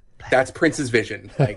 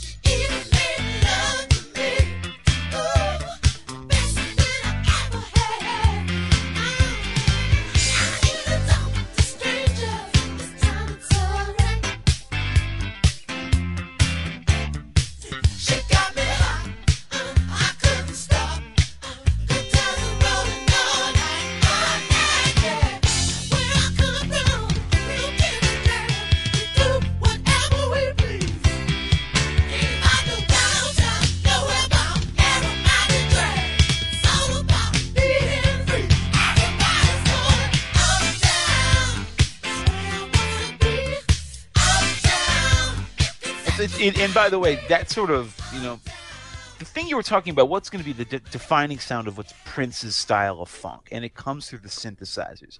There's a squiggliness to Prince's use of synthesizers. They never hold a straight tone. It seems sometimes mm-hmm. they're always they always have a little vibrato or a, or a twitch, like tween, tween, tween, tween, tween. They're they're always a little elusive. There's there's quicksilver in them, and that that was always the defining sound of his funk when he was in that mode, and he is still in that mode.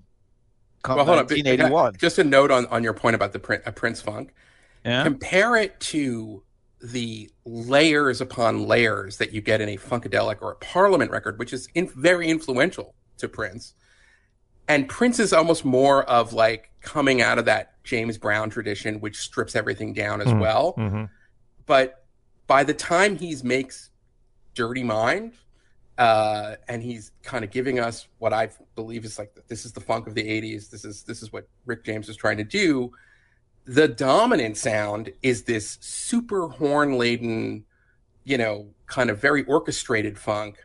And that's why it sort of sounded even though in many ways it's obviously is is he's standing on the shoulders of james brown uh everybody who does funk is standing on the shoulders of james brown.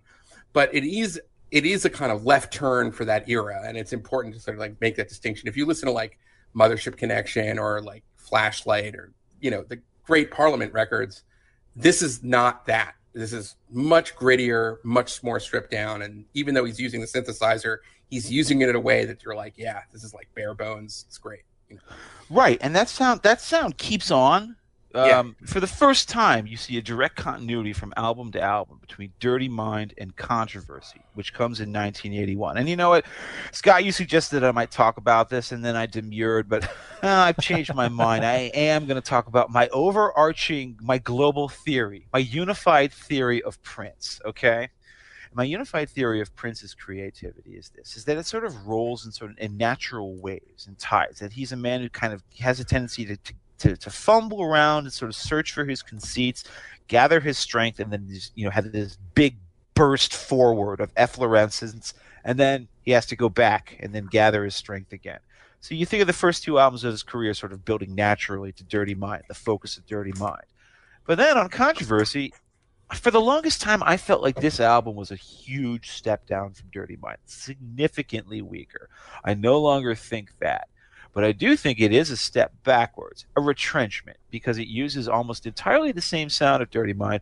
There's a li- what's the change? Well, these are a little bit more political lyrics. Not really. I mean, Prince was never really like a guy who's going to give you flaming hot political. The hottest political take that Prince ever gave is hey, Ronnie talk to Russia before it's too late. Okay, and then and, and I have this this fantasy where Ronnie is about to push the big red button, and an aide rushes into the room, gasping, out of breath, throws down a copy of Ronnie talk to Russia, and he says, "All right, f- it, let's just do start instead."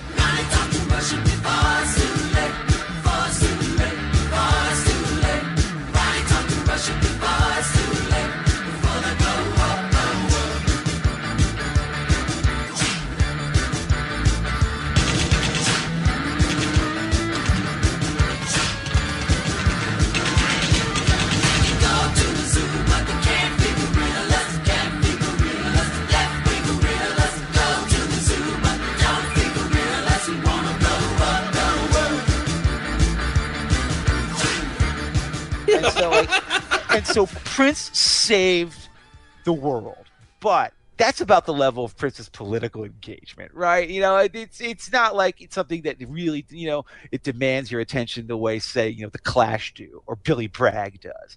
Um, the music, however, um, it, it does seem like it's a bit of treading water before the, what's going to be the next big breakout. I think that's made me be unfair to controversy over the years. There are a couple songs on here I hate. I know Eli and I are going to go hammer and tongs over one of them. Uh, but it, I think it also has probably never helped that controversy begins with the best song on the record. Hmm. The title track is amazing. I consider it perfect. It's the the long, the full at length seven minute version is the one you want to hear, Yeah. where Prince is rapping about how he wishes that we were nude um, all the time. Uh, people call him rude. Uh, that's the best song, and then everything after that is just not nearly as good. So I don't know. I think Eli, you have a strong opinion about this one.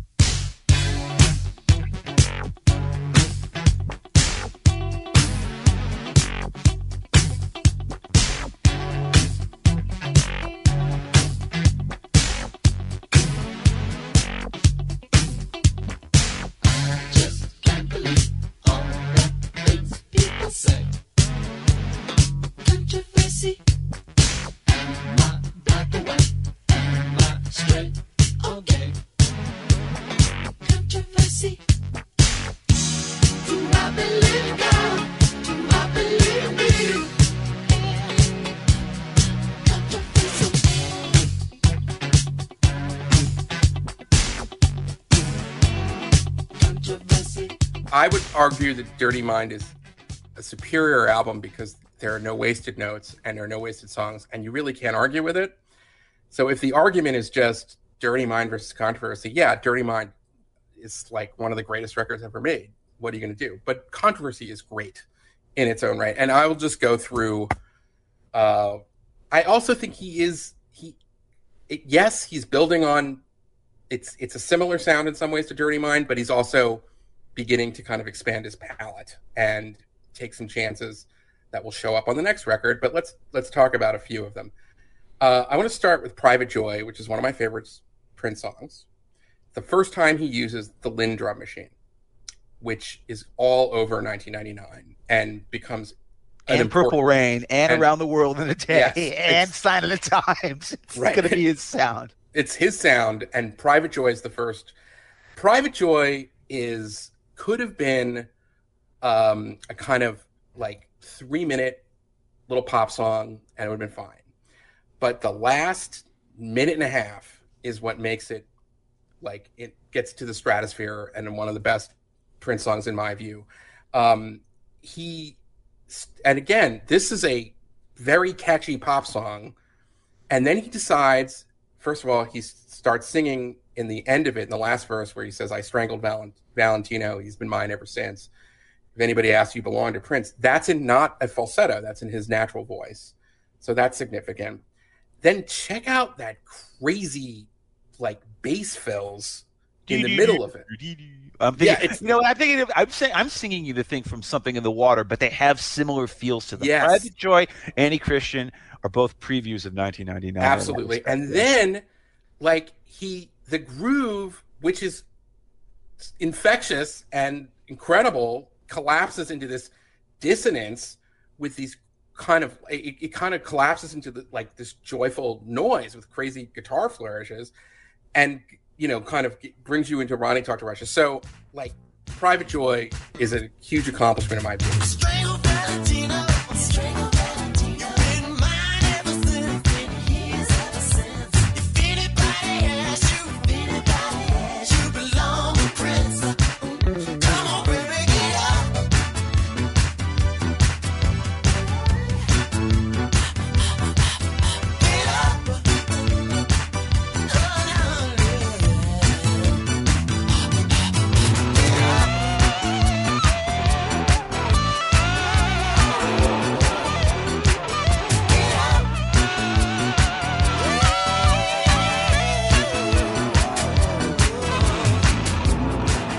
And I disagree on Do Me Baby. I just think it's the worst Prince single ever. Uh, I mean, I mean, at least from like you know, like from this undisputably great era all the way up through '93, it bores me to tears. All right. Lyrically, Do Me Baby is uh no sometimes it snows in April. Let's let's be real. It's it's it's not his best moment lyrically.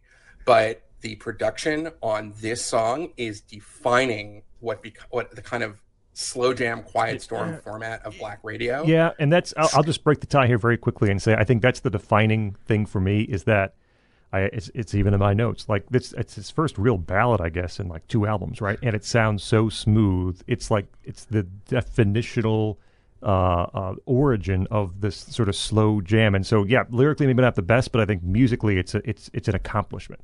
Go ahead Eli.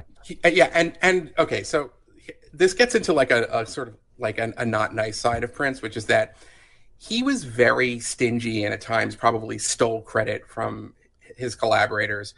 Andre Cymone, originally born to Andre Anderson, was his best friend growing up. In fact, when he left his mother's house, he lived with Andre's family uh, in the basement, and you know, Andre was his first real serious collaborator. And there is a very strong argument if you kind of go back and like, there's a lot written on this, and Andre Cymone has since given interviews on this. He wrote this song. Um, now, I think he should have. I, I think Cymone, Andre Cymone should have gotten a co-writing credit on it. There is a, I, it's one of Prince's biographies in which um, Prince is quoted as saying at the time. I think another member of of the band says, "Why are you doing this, Prince?" And he says, "Because I'm a star and you're not." Um, so that was the like less wonderful side of Prince, and it's definitely you know you see kind of again and again. There are lots of songs where he should have credited uh, Wendy and Lisa and the Revolution for stuff where he didn't do that, and so this is an example of that. And I think it's important to sort of notice to note this that you know it's important to separate the art from the artist. But I just feel that his vocal performance, even though the lyrics are, you know, mundane, is incredible. And they again, like he's kind of grabbing that Smokey Robinson, Marvin Gaye, Eddie Kendricks like falsetto champion.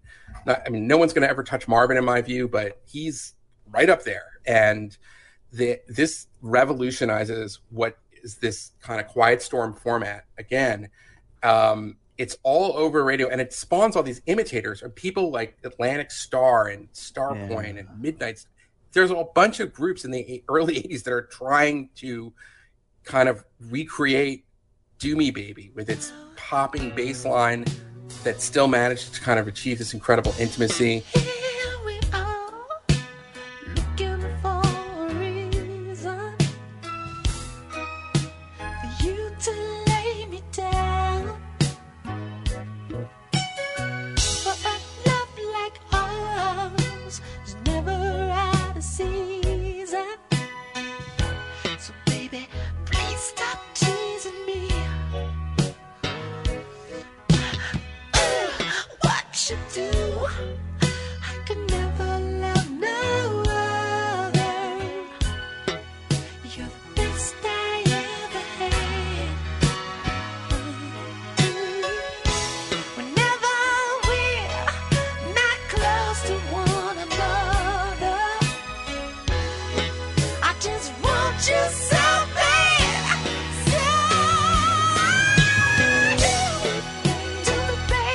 Finally, I would just say there has been orgasms on records before, such as Donna Summers' uh, "Love to Love You, Baby" is the kind of classic.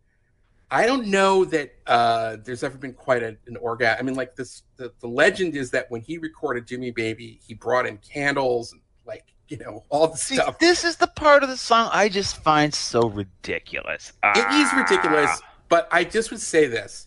If you don't have Do Me Baby, I think Do Me Baby is the first step to getting Adore, Slow Love, Crucial, Insatiable, all of these like very sexual, brilliant Prince like slow jams. Do Me Baby is again, it's like the archetype. It's like Head is the archetype of like the Prince funk. Do Me Baby is the archetype type of the kind of modern Prince slow jam. And that for that alone, it's really significant. A Couple other thoughts on the album because I love controversy. Um, we're getting what I might what I would call proto rap from Prince. You mentioned controversy, Jeff. There's also in sexuality, which I think is super underrated. Great track. He's got that great line. There are a bunch of double drags who teach the kids that love is bad. Um, it's not quite rap, but considering it's 1981 and rap is just starting, uh, I'm impressed that his ear is to the sort of sound of what's coming out. Um, you mentioned Ronnie talked to Russia. I just would say that um, he recorded this after Reagan was shot by Hinckley. So it's a little creepy that he sings "Ronnie, if you're dead before I get to meet you." I mean, I don't know. And there's gunshots in the background. Yeah, Um, it's as I said, Prince's political consciousness not fully formed, really. Here. Know, Yeah. I don't think he's thinking through a lot of this stuff. And finally, like I just would say that "Let's Work." I mean, Head is the is the pioneering, like Prince funk, but "Let's Work" like might be even better than than that. I just feel that like "Let's Work" is such an incredible groove.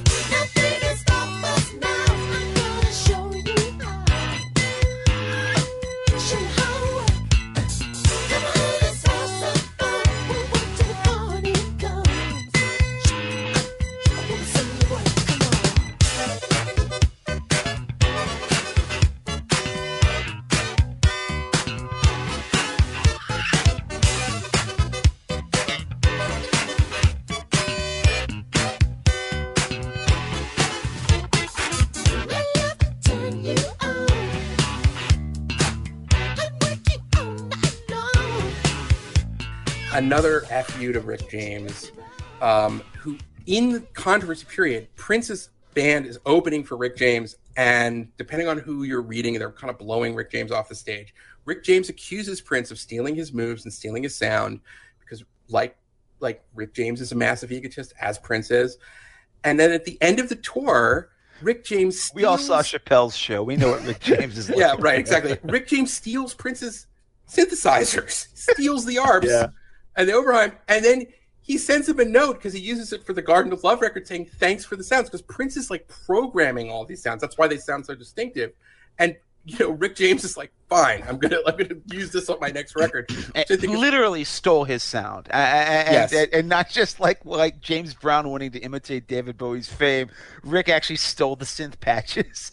yes, he literally stole the synth patches. So I kind of love that story. It just and then yeah, I mean, I don't know. You mentioned Annie Christian. Um, that's I like I recognize that production wise, this is what's coming on 1999. It's really good, but I just and it sounds like he's singing through like a Zoom, like a really terrible like audio interface. That's what I Um, love. I love that stuff. I, I mean, listen, he could sound normal if he wanted to.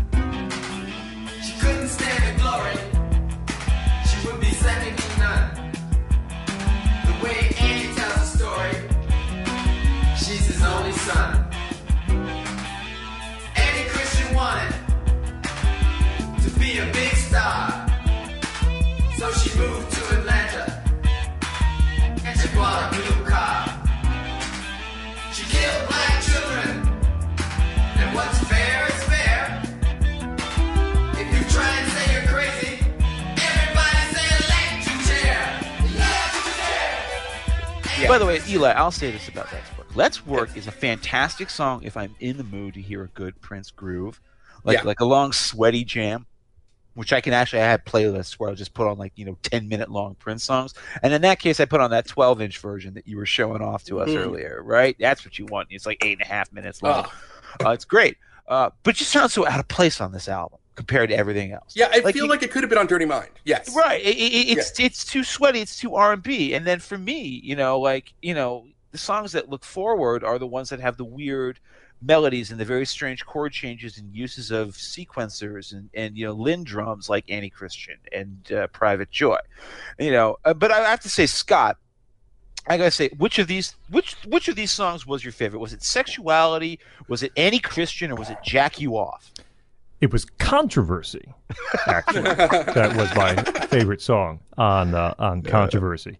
Uh, I do think that's the best song here. I, I don't want to spend Yeah. an inordinate amount of time because you guys have covered this uh, album pretty, uh, pretty, uh, pretty much as much as it, as it needs to be. I would say that yes, I think controversy is the best song here. Um, I do kind of like sexuality as as, as a song. Um, Annie Christian worth it for the Abscam reference, right? Not a lot of songs work the Abscam reference in. Prince does. with, uh, Somebody say gun control. yeah, exactly. the way he just shouts it out. As I said, it's almost like sort of naive sloganeering, which which actually makes it charming to me. You know, because it's what forty years ago now. and okay, Jack You Off, which which Jeff mentioned, and I don't think anyone's talked about yet. Uh, I like it uh, as a song. And the thing I, I wonder about, I spent the last album talking about how Lindsey Buckingham had influenced Prince, and I wonder if it's the other way because I hear Jack You Off, which is this kind of fun, you know, crazed, off the wall melody, and I hear I hear a little bit of even like Holiday Road from Lindsey Buckingham in, in the way it's presented, and even later something like Go Insane, which was a few years after this. Right. I, I think there certainly could have been some influence headed the other way too from Prince to people like Lindsey Buckingham, who aren't necessarily playing in the in the synth world, although he did on some of those solo records too. Um, but but certainly, uh, I, I think there's some of that happening here. I think yes, it's a step down from from Dirty Mind. And as I look back, because again, guys, you know, I'm cramming this in two weeks, two and a half weeks to try to get through this entire catalog and, and learn I it gave you it. so many months. Yes, I know, but I'm still, you know, we got other things to do around here. That two and a half weeks is a pretty good, good, good amount of time. But what, my point there is only saying when I look back through this collection of Prince albums, I think Controversy is the one that I sort of remember the least. Yeah. The songs do not sort of register in my mind even mm-hmm. after three, four listens. I'm not remembering melodies. I'm not remembering hooks. That's probably my biggest takeaway from Controversy, in that it's not. Maybe the writing is a little off. It's not quite as as as memorable as some of the other. As all, really, I think all the other albums through, through this period. Did you remember anything about 1999, Scott? Yeah, You did? Okay, I'm curious because I thought you know it's it's it's kind of a featureless album. It- it's hard to it's hard to get a hold of. You know, it's a difficult record to throw your arms around. Okay, what happens next, folks? Oh, this is when Prince just goes nuclear. This is as Eli has been fond of pointing out the beginning of what is referred to as Prince's imperial era. All right, which is to say he was just almost regal in his perfection. This is Prince suddenly deciding. Maybe he. Uh, I theorized that after Dirty Mind scandalized the world, uh, th- that part of the world that was even aware of it, uh, he, he said, "Yeah, give me an album-long buffer before I make my big pop play." Because all of a sudden in late 1982, 1999 drops, and this is no mere album. It's a double album. It's a double album structured like a slap in the face, structured with such purpose, with such intent, and with such success that it stands out as one of the most singular double albums. Because, by the way, this is a great double record, but it is an uncompromisingly weird double record. Mhm. The trick Prince performs on 1999 is he puts the first side of the first t- record of a double album is just three of the most famous singles of all time and that's all it is. And then the side two begins with another really great pop, pop single, but then it also starts turning into something weird halfway through. And then from that point onwards, you're on a roller coaster, and this is not what you were expecting when you started off.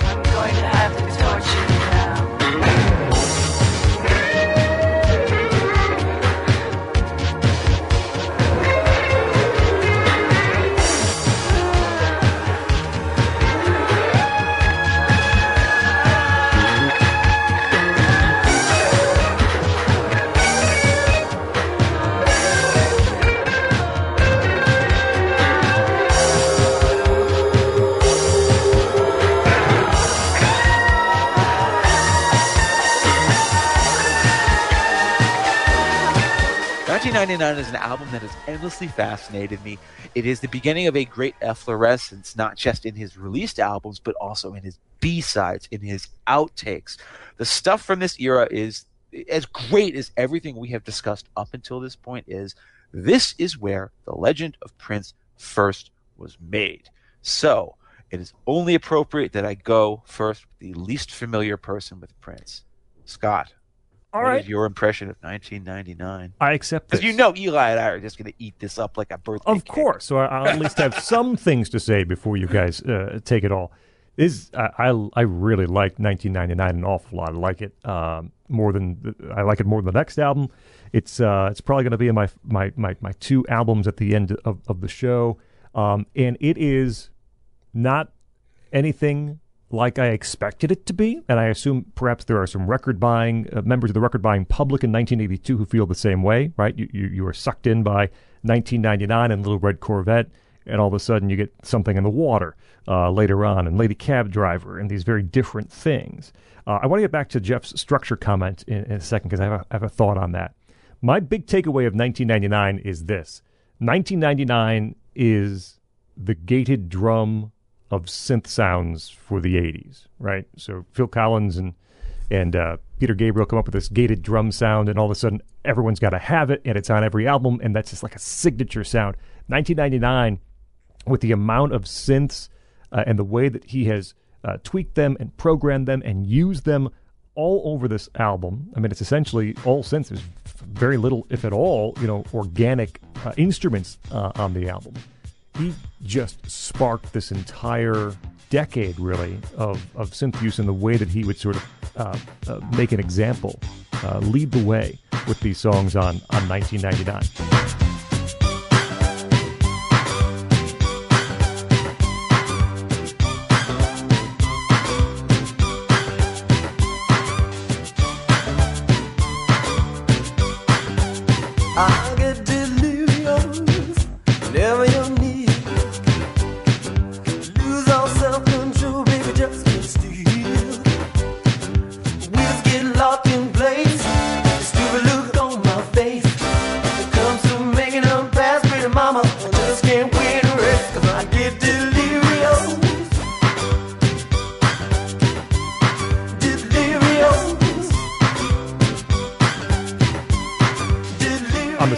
Comment, um, what I said is this: so we have in, in journalism we have this, uh, you know, is the in, you write, write an inverted pyramid if you're writing for print, so people can take off the end and you'd still be okay. You get the story. It's not to say the stuff at the end is unimportant or it's not interesting details, but the meat's up top, and um, that, I kind of think 1999 is sequenced in like inverted pyramid structure. You've got the massively popular, poppy, hooky hit singles on side one. I, think side two with "Let's Pretend We're Married" and, and DMSR is is another killer uh, side. I think both. I mean, it's two two songs on a single on one side of an album because they're both eight minutes long or so, and then you begin to sort of uh, get into the minutia if you were talking about a story, right? And, and, and you, Jeff said it's like a roller coaster the rest of the way. It, it is. It's it, it's in and out, and you get, like I said, something in the water, which is this very tense and claustrophobic uh, song, and, and you something like Lady Cab Driver or All the Critics Love You toward the back end of the album. Uh, but that first half is is so fantastic. 1999 starts with this computerized mechanical voice. Don't worry, I won't hurt you. I only want you to have some fun. And so the first voice, the second voice, the third voice you hear on 1999 is not Prince at all because the, the members of Revolution take the first couple of lines on, on the title track 1999. He's the fourth voice, if you can include the computerized voice. The fourth voice you hear on, on, on the album. And the, the, the sheets of synths and that quality they have on 1999 is just indelible, right? And that, that is such a signature sound.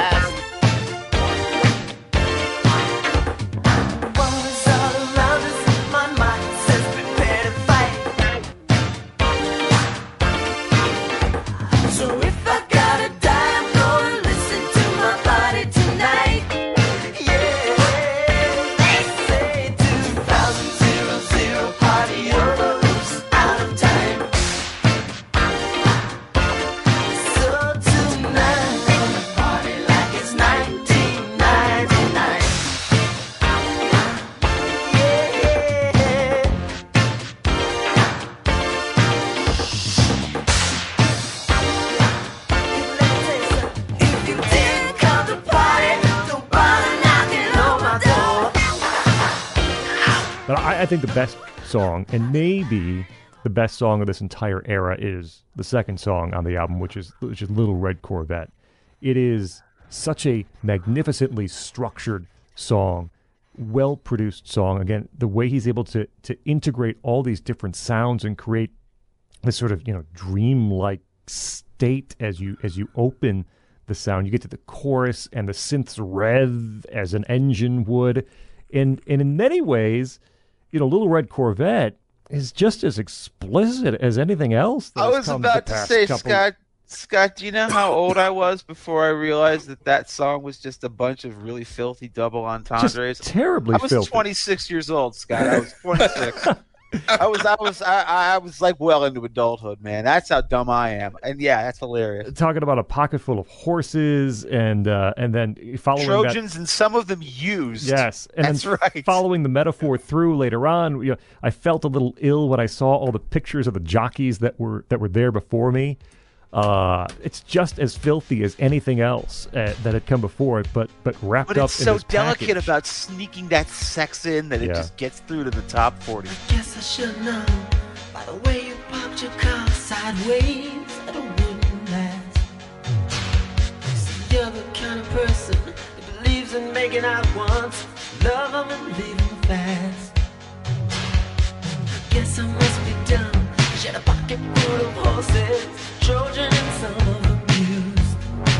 But it was Saturday night. I guess that makes it alright.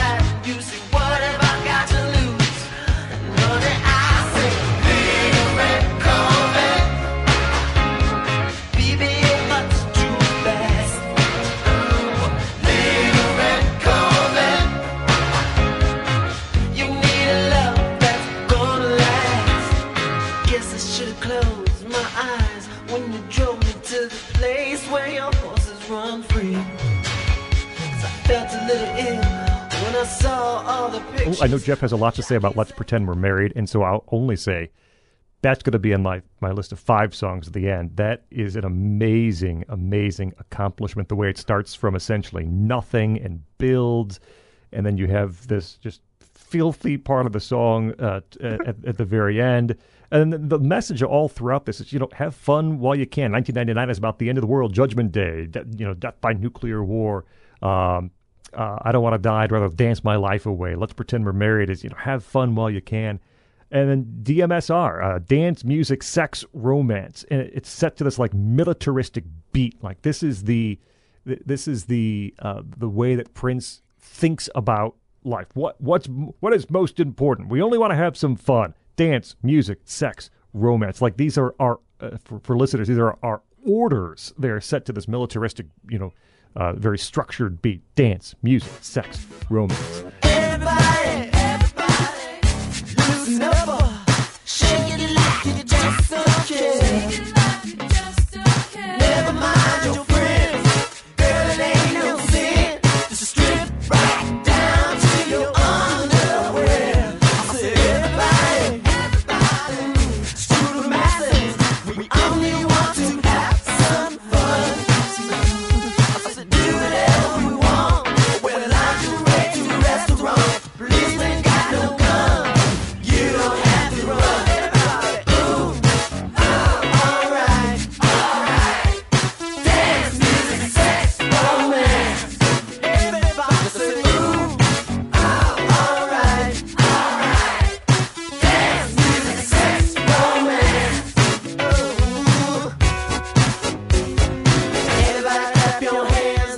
Mentioned a few songs from the second half of the, the double album.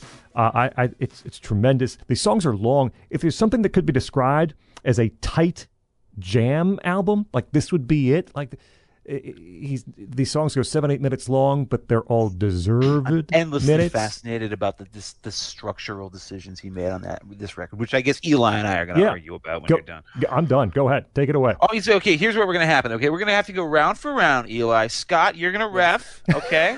all right. All right. I want you to ring the bell. Ding. Eli, go first. Why? I don't. Actually, we we're just going to agree with each other. I think Start we're probably going to agree, like because, I, I mean, again, like so. Let's just to put it in. Let, I, let me do a little pre to get to 1999, because there is a setback that I think kind of drives the passion of Prince as he is making these songs. Because on the Controversy tour, he gets this golden opportunity to open for the Rolling Stones hmm. in Los Angeles. Also on the bill, like J. Geils Band, George Thorogood of the Destroyers, and the Stones. This is on the Tattoo You tour, also known as the Last Good Stones album, or the Yes. last truly great Stones oh, album. right. So and and of course and we'd already talked about the fact that like when Dirty Mind comes out and he plays these shows at the Roxy, Mick Jagger's there, David Bowie, Andy Warhol, like he he at that point like Prince becomes the the darling of all the critics. And he's like, "Yeah, man, like open for me." And of course, this is a great opportunity because Prince is like from the very beginning, don't market me as an R&B act. I want to I'm I'm rock and R&B, I'm everything and he decides to go open for the Stones. And at gets first, his teeth, it gets he his played- teeth kicked in. yes, and like at first he's playing some rockers, they're okay, and then he does jack you off.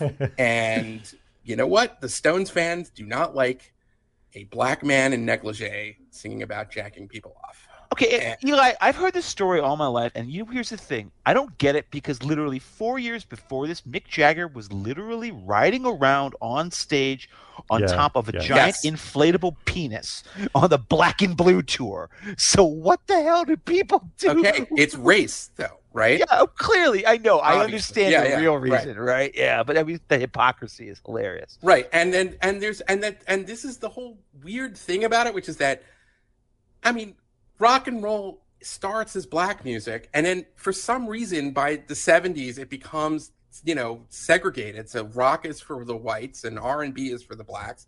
Prince kind of like defines himself as the guy who wants to sort of end all of that. But all of the great rockers understand that there isn't really a racial divide but not their fans. And this is keep in mind like 1981 is a year after the disco demolition stuff and you could say some of prince's music does sound a lot like disco like i want to be your lover. And so all of that's kind of in there and he just has like they're throwing you know not just bottles you know that could damage like one of the shows they throw like a fetid chicken in a in a, like you know somebody like it's really awful and Prince is so distraught after that first show that he doesn't just leave the stage. He goes back to Minneapolis. And Mick Jagger has to personally call him. Like Mo Ostin calls him. Everybody calls him. Dez Dickerson, his guitar player, finally convinced him, you got to come back. You can't let them win. He does come back. It doesn't go much better. Um, according to legend, uh, I think it was Bill Wyman's like, "Hey kid, you know you're great, but you got to get used to it. You got you can't let the audience define you and everything else like that." But I think that that setback, which Prince took so personally, kind of drives him even more to this kind of creative frenzy. And in this period, uh, Peggy McCreary, his uh, longtime producer, says he is recording literally a song a day. He would do like when everybody else after the gig is like either partying or going to sleep, he would go into the studio at two in the morning and like lay down something like moonbeam levels. Amazing. So he's a vampire. He's not sleeping. He is driven to this kind of artistic greatness. And that's what's kind of coming, that's what's going on behind the scenes as he is creating 1999. Okay, so with that said, um, what's fascinating to me about 1999 is that he just gave us this super tight, dirty mind where every song, not a wasted note, he's editing it so well. It's a 30 minute record, as we talked about. And then 1999 is not only a double record, but it's like these, some of these, like four of these songs are like 10 minutes long almost and he lets it really kind of flow. He wants to like really explore the space. And the thing is, is that he is, his music is so great in this period 1999 could have been more than a double record. It could have been like All Things Must Pass. It could have been like a quintuple record.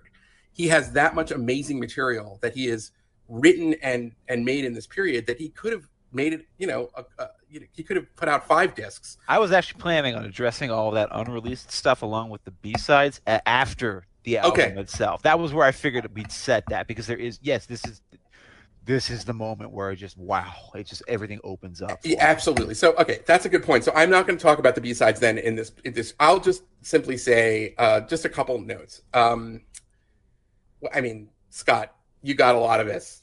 DMSR, dance music, sex, romance. I don't know, peak Prince funk. This is uh, it's just crazy. The synthesizers, like they don't sound like he's like. So he's using synthesizers on For You, Prince Prince, even Dirty Mind and Controversy is kind of a like I'm using the synthesizers to create what would be a horn section because he doesn't have a horn section. DMSR, I feel like the synthesizers sound exactly like they're supposed to. These are the synthesizers. This is everything. There's not a wasted note. I love it. Uh, incredible. Something in the water is one. I don't know if it's been mentioned. Um, wow, that drum programming is great. I feel like it's sort of like he he was listening. Like this is Annie Christian Part Two, but with better lyrics, and um, it's a better song. And um, you know, it's sparse at times, but it's it's it's, such a credible soundscape. And finally, like Lady Cab Driver, wow, um, that beat is a miracle. Cab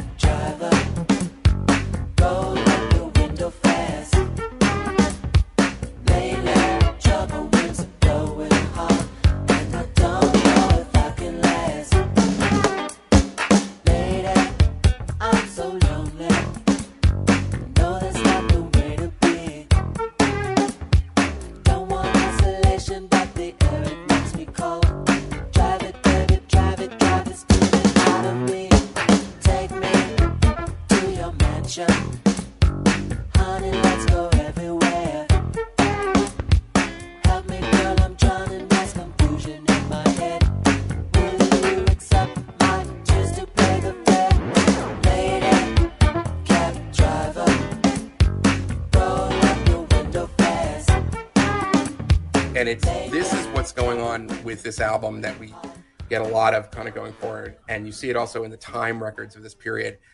Some of this is the Linn drum machine with like prince or maybe Jellybean Johnson playing or or or of course uh not dr z uh dr F- um bobby bobby z or bobby z playing on top of the drum machine. So you're getting these really intricate rhythms that not a single person could play. But if you just listen to the drum track of Lady Cab Driver, it blows your mind. I mean, what is that? Um, and even though he goes into this whole thing in the middle, I don't mind it because the beat is so great. Where he's like, "This is for you know politicians who who make war. This is for you know this one. This is for me. That's who that one's for." And, and what is he doing? He's hate banging a woman, by the way. We're, I'm going to get into this part. I'm not into Eli's again. done. I'm not. I'm not. I'm not into the idea that like he's hate banging and everything like that. Oh no, I, I full throatedly endorse it, Eli. I'm, I'm obviously all in favor. no, I'm just saying it's a phenomenal. It's like this track is just like, and and the weird thing is that uh, you know like Purple Rain's coming next, but it's tracks like this which were not really written to be pop radio hits, but they are essential to the Prince canon. This is like what Prince's like dance funk is supposed to be about, and it, I can listen to 1999 and still find new stuff. Um, I compared it in one of our emails, Jeff. I think to like his White Album, uh, in that he's just taking so many different kind of chances here. It's like if you want to say Dirty Mind is Revolver, this is his White Album.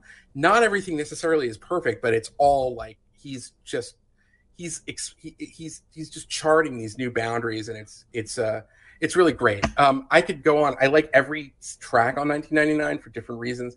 Again, uh, something in the water, DMSR, and Lady Cab Driver. Those are like my standouts. Besides, obviously the hits are great, but those are those are the ones. Yeah. I want to emphasize how um, deliberate, how purposeful, intelligent, and sort of, I guess, you know, profoundly self-assured a provocation 1999 is as an album. It's an album that is almost a little bit of a trick that Prince plays on people.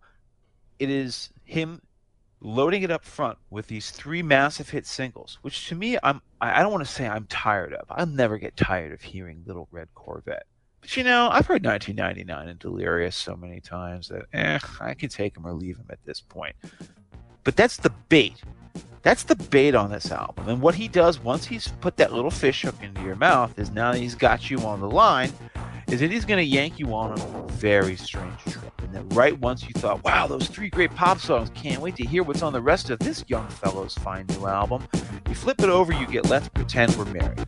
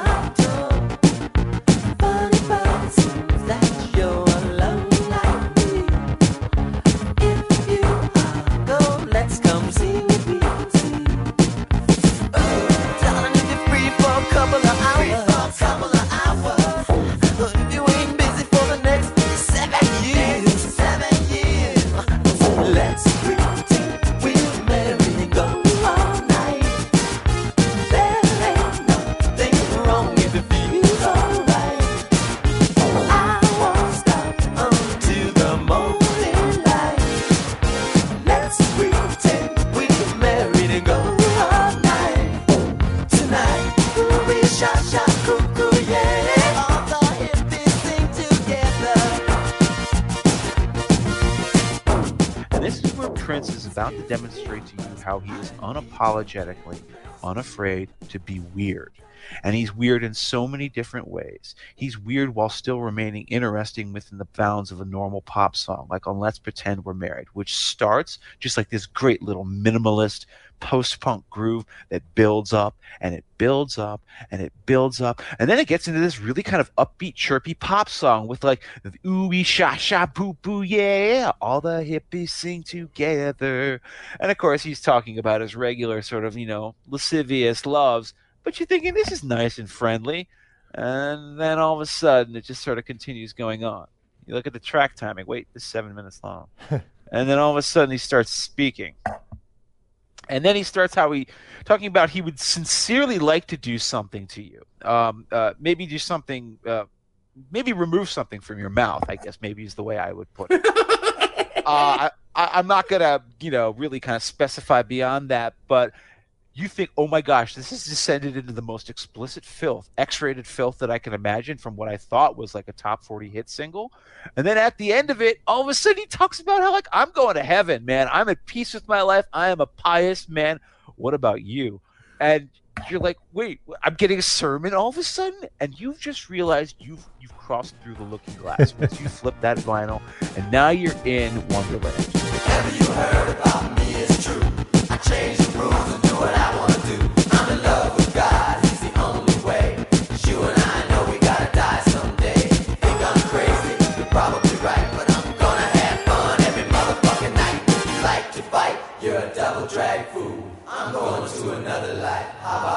And everything after this is a bizarre sonic exploration. People don't talk about how strange 1999 is, I think, because of those big hit singles. There, DMSR, does anybody notice that that song ends with like a woman shrieking, "Somebody please help me! Somebody stop, help me!" Like, uh, uh, what do you think's happening to her? Um, there's a whole section in Automatic where there's just moaning girls who Prince says, I must torture you with my guitar so you will hear that you feel my pain. And they're like moaning, oh, as he's playing a guitar solo. There's some weird things that get explored on these tunes. And then, yet to me, there's there's nothing weirder than "Something in the Water Does Not Compute," which I have to say has got to be one of my five favorite Prince songs of all Yeah. time. This is definitely one of my five favorite from this episode because this is him at his most unapologetically musically weird. The chord changes duck and swerve into every place you don't expect it. Those swoops of the synthesizers. Eli, you talked about that drum programming. That clatter is so memorable, but man, I love the washes of synth. It's Yeah. just cold. I feel like I'm, I'm in a William Gibson novel. I'm like it's Neuromancer or maybe Blade Runner. This is the kind of mood I get from this. And this is on an album that had like, you know, Filthy Sex, had 1999, had Little Red Corvette, and now suddenly I'm in a sci-fi movie. And I'm just stunned that Prince can take me there.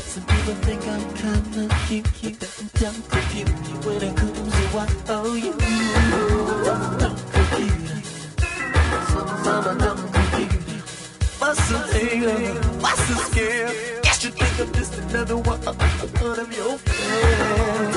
Don't compute. Some honey don't compute. Something in the water. It's been the same with every girl I've had. Must be something in the water you drink. Why else would a woman wanna take a man so bad?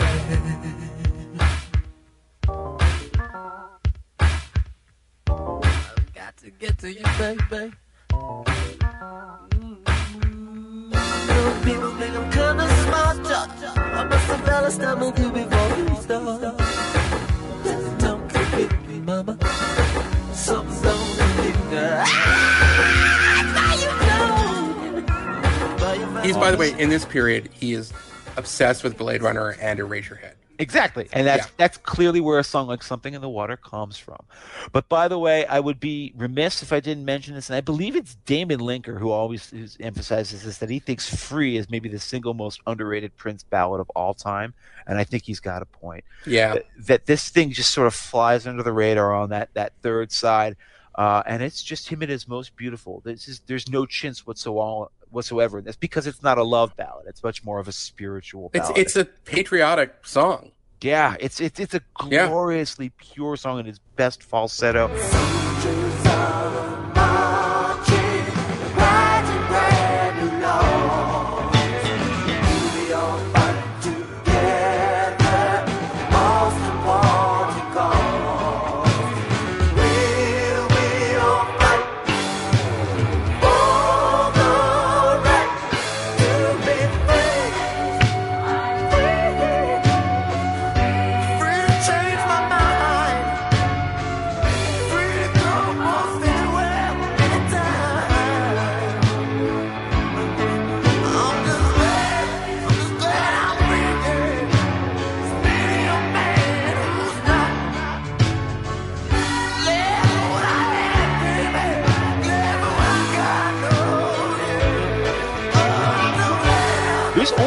On this record, which I think is International Lover, which again hits all those chintz buttons Oh. for me that I don't like. I know you like it, but like when Prince gets to that, like, oh, you can recline your seat, and you know, like, you know, like, you know, he just uses the whole in-flight, you know, like, you know, spiel as like a sex joke, and it's kind of funny the first time. But I hear those chintzy organs, and I'm like, eh, you know, I don't, I don't really need it. It seems to me to be the least essential song on an album that is otherwise utterly gripping with its not just the hits. Notice those are the songs we've discussed the least. Okay? Because it's where he gets odd and bizarre that you see this crazy ability for him to mix, you know, both pop sensibilities and this there is a singularity. He is unique. Unique people say like, "Oh, he's as unique as something else," and you're, you're misusing the term unique. when we use unique with Prince, man, I am confident that we are using it correctly. There's only one guy that sounds like this. All right, I got to ask you a question here Yeah. because you know Robert Fripp's music much better than me. Mm-hmm. But do you hear some influence from Fripp in just the dissonance and the weird chords that Sure. he's layering with this music at this point, or like maybe some Eno? You know what I mean? Sure, absolutely. But what you what you do not hear, though, I will say, is that uh, his guitar style will never like Fripp because probably No. because he just never seen used the same pedals and effects and things like that. No, but I'm just saying that the, the approach to the song, Yes. like I think of Eno and Fripp, and I'm like, okay, they did it five years, what, six years earlier. But Prince is definitely like hearing that stuff. And when you hear something in the water and you're like, wait a second, this is so dissonant, but it kind of works. And like, wait a second, like, where, and you're talking about those synth waves, and I kind of feel like I'm listening to like an Eno esque Right. record in a weird way. I completely agree. I, I, I hear exactly what you're talking about with those sorts of waves and moods, and also some of the stuff that was never released.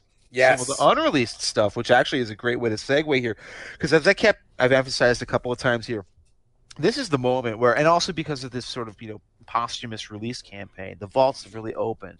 You can get a sense that you know Eli was not exaggerating. It might sound like you know, hey, he's fanboying out here when he says this could have been like a triple or quadruple album. He's really not exaggerating. Okay. and and the, the proof of it is on this 1999 deluxe issue. Uh, fans knew this for a long time, but now it's all out there officially. Uh, and of course, there are B sides that start to come out from this era, which just shows you how much material he was producing. Scott, I'm going to start with you because like, I know you're the one who's the least familiar with this. I sent that little curated set. I don't know if you got a chance to listen to any of that I did. material. I You did. Well, you have any thoughts on it? Um, Because this is where it all really kind of Yeah. picks up. I, I, I took, uh, as I always do, stuff. Yeah. some notes. Uh, so the things that stuck out to me, I guess I'll say, uh, "How Come You Don't Call Me Anymore," Oh, yeah. which is uh, from 1982, B-side of Little Red Corvette. Jeff hel- helpfully points out to me. Jeff's a great Yeah. curator of this stuff. But uh, I write my show notes, right? yeah, uh, but that that's a wonderful song. Uh, it sounds nothing like the rest of 1999. I mean, if it, if it made the album, they'd have to produce it in a different way. But it's just a beautiful song with piano and Prince sort of doing that vocal like vamping at at its very finest. Um, Turn it up is another 1999 outtake that um, I, I can hear that it could use some pruning. It, it's not a quite a finished product, but but that big chorus hook is there. You can see how he could turn that into something, or someone else could perhaps turn that into something that would be all over the radio around this time. That's a very good song. And the other one, I think from this era, uh, this 1999 era that I have a note on is Do Yourself a Favor, which is another Oh, yeah. long track, nine minutes or so. And this one probably would have been just fine on 1999 if there were space and it was a triple or quadruple kind of album. Um, you know, you could, heck, add a few more minutes, stretch it out to a whole side of an album if you want. This is, and I hate to steal what Jeff wrote about this, but it's true. It's just kind of the way some of these songs were, were written and developed, where you, you, you lay down this track, uh, this this you know percussive track with the drum machine and, and the synth track, and then begin to work on top of it. And I think that's one of the reasons why. And I think Jeff knows we've done enough shows together. I, I don't have a ton of patience for super long songs, much like you don't have patience for super long albums. Uh, you know, some of that Pink Floyd stuff that jammed out to 26 minutes and stuff on Animals, uh, it's really hard for me. Almost all of this Prince stuff that, that is stretched to eight, nine minutes, I just feel like he's singularly competent at figuring out what will make a song still vibrant and still interesting, even if you're going to go six, seven, eight, Yes. nine minutes long. He knows little touches, little Yeah. filigrees, little just little, little just tweaks here and there, and somehow it maintains your yeah, attention. th- there's just very little from this era again where he's stretching out that I would say um, is is not interesting and doesn't hold my attention. And I I I wasn't trying to skip to the next song to, to, to, Right. to hear something else. He's really singularly talented, I think, in knowing exactly how to make those songs work in the right way.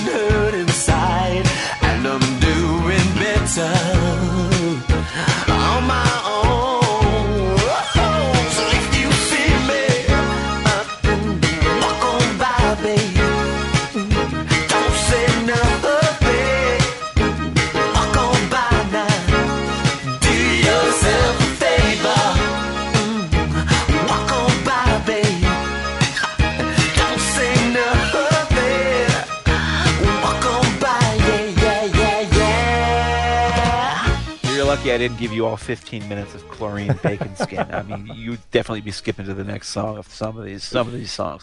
All right, Eli, let's nerd out. Okay, this is this is this is the fun time. This is where we get really really into the weeds. Let's try not to spend too long on it. But okay, of this era, these B sides from the ni- let's just take the 1990 era because it's, it's so substantive. I can think of at least four songs that I think are amazing, but I can think of. I'll try to pick two. What are yours? Well, I mean, I you know, Scott already mentioned it, but how come you don't call me anymore? Is just up there for the Prince canon for me. Um, it's very hard to pick five songs from this era, but that might be one of them. Um, the fact is, I thought it was the B side of 1999, but if it's the B side of Little Red Corvette, the point remains. That's like Penny Lane, Strawberry Fields single. You know, it's like that because how come you don't call me anymore? Is if you like, I think we all do in a way. if- you love that intimate Prince, like giving you raw emotion and just carrying it on the power of his voice with that piano, that is a sort of perfect style. This is maybe like that's this is the best example of that. How come you don't call me anymore? It's a gorgeous song.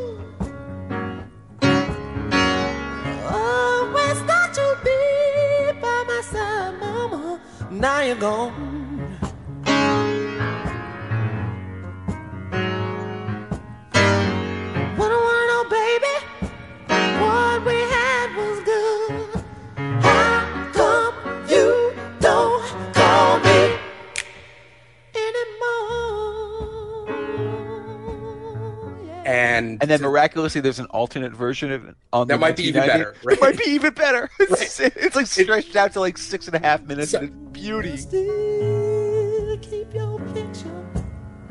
I keep it by my bed.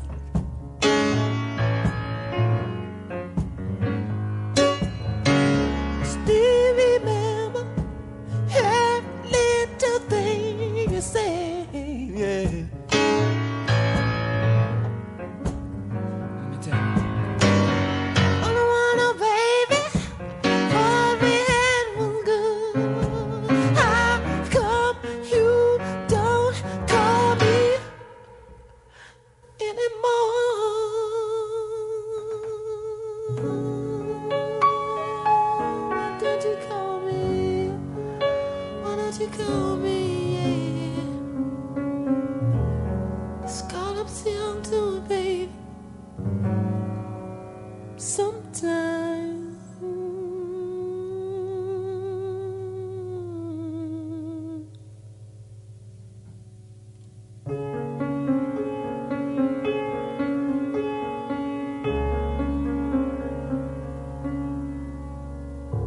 Doesn't feel like it should be part of the the 1999 era because It's so spare. It's so natural, right? right, but Mhm. yet it's i mean like it's genius i mean the other one i guess i would say is purple music because Ah, damn it. Okay, yes, that's okay. You got it. now Take it. I- take it. It's yours. It's wanna- yours. I will It's so beautiful. I am a hardcore Prince fan, and when you put that list together, I had not remembered Purple Music, so I have been like that has been on constant repeat. That an like It's so 11 minutes long, folks. It's an 11 minute long jam that never lets up on this one beat for the whole time, and you don't get bored. it the is way. Erotic City Part One, maybe, but Yeah. oh wow, that uh, he's like creating what is electro funk. There's a certain kind of sound in the 80s. Again, Prince is the pioneer here, but there are all these imitators that come out in the mid 80s that are doing stuff that like you associate with it's before rap kind of really gets big. It's but this is the stuff that the original breakdancers would sort of like break. This is like this was their soundtrack. Purple Music is that kind of like pioneering track. It's 1982 that this comes out, um, and it's ridiculous. It's like I can't believe that that I had that had sort of escaped my attention for so long.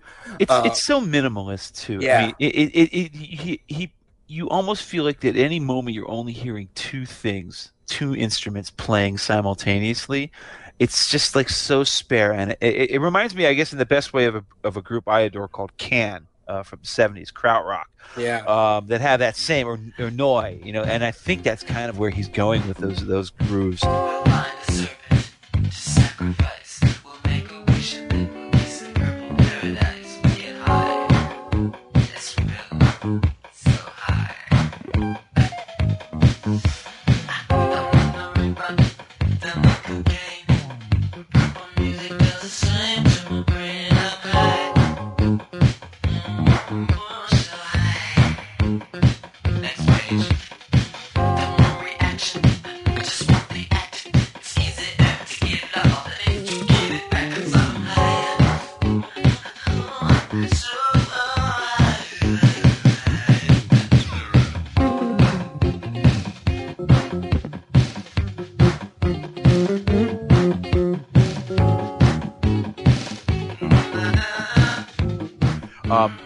Guys mentioned my favorites. and There are so many from this year you could talk about. Uh, there is a song that is uh, indeed called "Vagina." That is sadly a great song, uh, despite that fact that it has that title.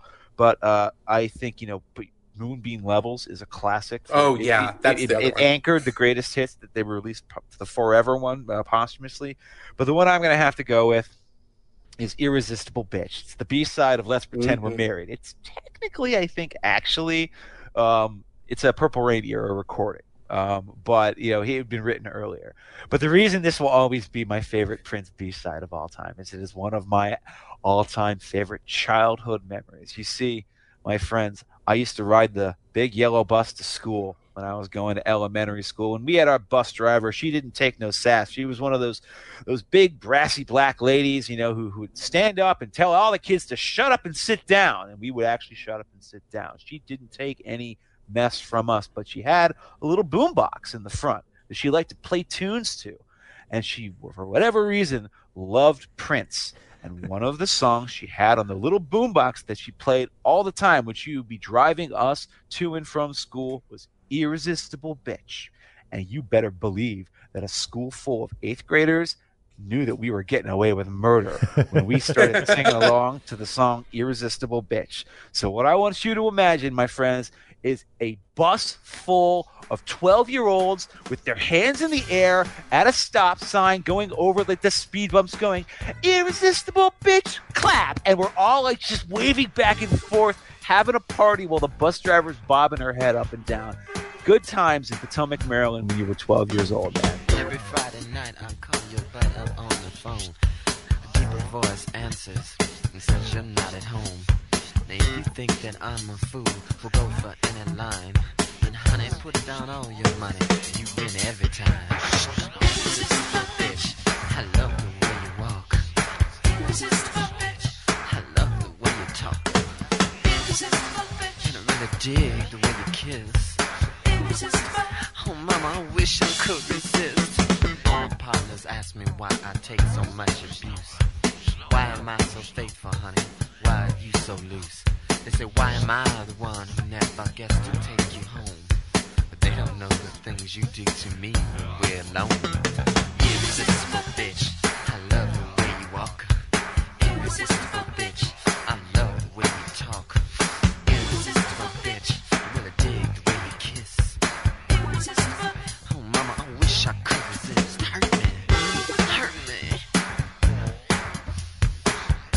I, That thought, I was thought I was getting away with something when I would sing "The Bitch Is Back" by Elton John, but that's that's another level right there. This is amazing. I still can't believe it. It just nobody ever ratted her out, man. I just love it. I just love it. Childhood memories are the best. But yeah, great B side from this era, and it, it, it takes us, I guess, actually to a Caesura because this comes out in 1989, 1982 rather, and of course, 1999 just, just spins out one big hit single after another. Prince is touring it all up and down, and he's taking his time with what he thinks his next project is. This is big, but he has even bigger ambitions. And then one of the things that he also can't help doing because he has such relentless energy is his side projects. And I guess this is, I think, probably the best place to discuss all the side projects that he gets up to during this era.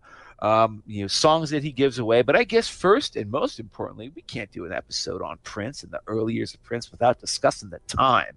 Yeah. Eli, let's talk about the time. Let's definitely talk about the time. Just a little bit, but they're great. Um, yeah. So I would just start off with the time to note that uh, the critic Nelson George, who I really like, has said that he believes the best funk group of the 1980s was the time. And the time was so good that when they were opening on the 1999 tour for Prince, eventually Prince got jealous because they were so damn tight. And In the same way that Rick James got jealous of Prince. exactly. It's hilarious. And, and the thing is, is that this was never supposed to be because Prince, again, we have to separate the art from the artist, is just kind of a controlling prick. And the first, he puts the time together. He deliberately makes Morris Day, who is a drummer, the front man because he wants to control everything about the time. And so he just thinks, yeah, I'm going to like throw these guys I know from Minneapolis, and we're going to they're going to be this band, and I'm going to write all their music, and I'm going to tell them what to wear, and I'm going to do all of this. And you know what? He was The- obsessed with the idea of being like this little like Star is Born impresario type who was like kind of like Bowie loved to like oh I'm gonna create these you know these young stars and like push them out and like he had this sort of I'm almost like a Hollywood fantasy in that respect that he could never let go of and it's Right. gonna keep you're gonna see it over and over again as we'll see. and by the way, like some of this is the fact that like as a, at a young age, he you know I think as a boy he goes to see James Brown and his peak, and is impressed by the control that James Brown has of this entire show, and like he definitely has has James Brown in the back of his head. Uh, you know, I think all the time like it's he's an He's not the influence. best person to idolize in terms No, right. James Brown, not notoriously not a nice guy. So here's what, what Prince did not count on. What he didn't count on is the fact that the people that he brought into the time were it was the opposite of like Vanity Six, none of whom were really musicians at first. Everybody he brings into the original lineup of the time are like outstanding musical geniuses almost. You've got Jellybean Johnson on the drums, who's incredible. You've got Jesse Johnson, who goes on to like kind of have a pretty good, modest kind of career as a soloist, but is a great uh, guitar player. And you've got Jam and Lewis. And they are such a great band and they have lots of ideas. And prince like he's stifling them. He's writing everything for them. He's telling them like what they have to do. He's probably not paying them enough.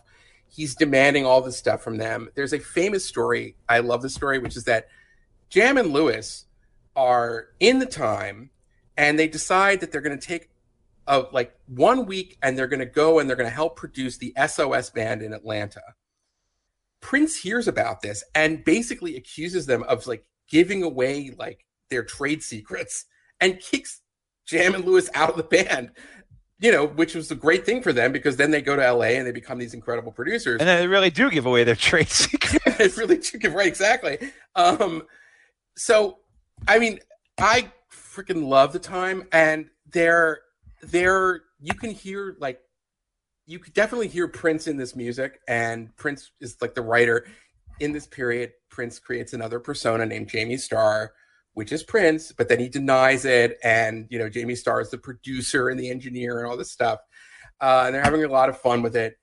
But then you like just I, I don't know. If i to pick out it's a few of the time tracks. You everybody knows the bird and jungle love some of the lesser known that i really recommend. 777 2311 listen to that drum track. That is nuts. It's again one. Of, it's one of the greatest drum tracks you'll ever hear. one of the greatest drum tracks ever here and it's not all it's it's both drums and like Linn effects but they it sounds so seamless. You would think that the drummer had like seven hands or something. Like you know what i mean? Like it's it's amazing um that's that's one uh gigolos get lonely too is a great prince ballad you can hear that version the prince version on um originals. Yeah. originals which is i i kind of posthumous relief, which I'm, I'm, I'm iffy on. We'll talk about some of those songs actually in a second, though. yeah i mean i i i like the time version better way better, way Yeah, better. I mean, way that's- better. That's the thing. Like the, the, the time, the time obviously labor under the shadow of Prince dominating. On their first album, he plays every single instrument.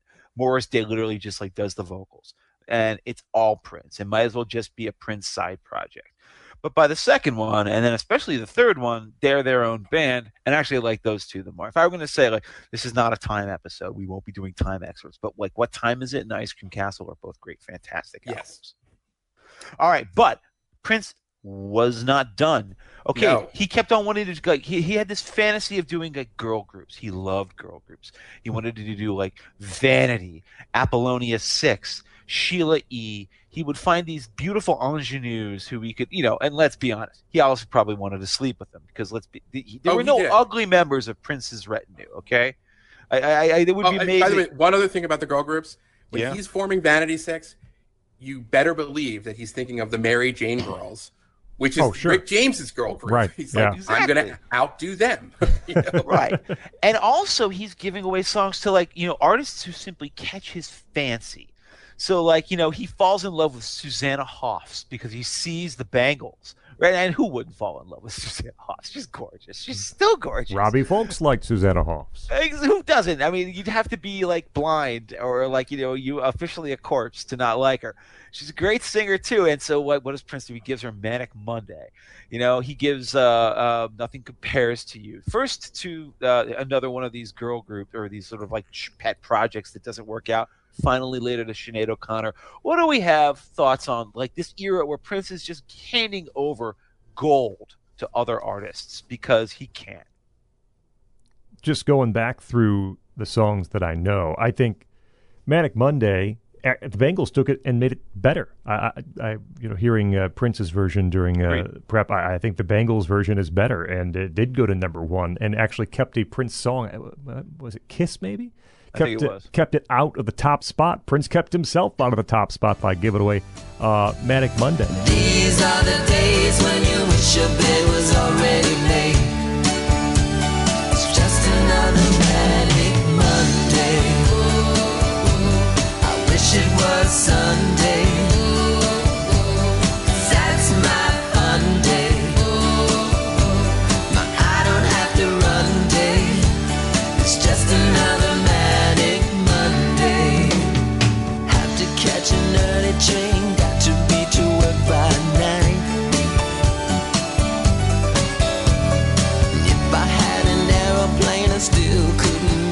The what other year song? did he write Manic Monday?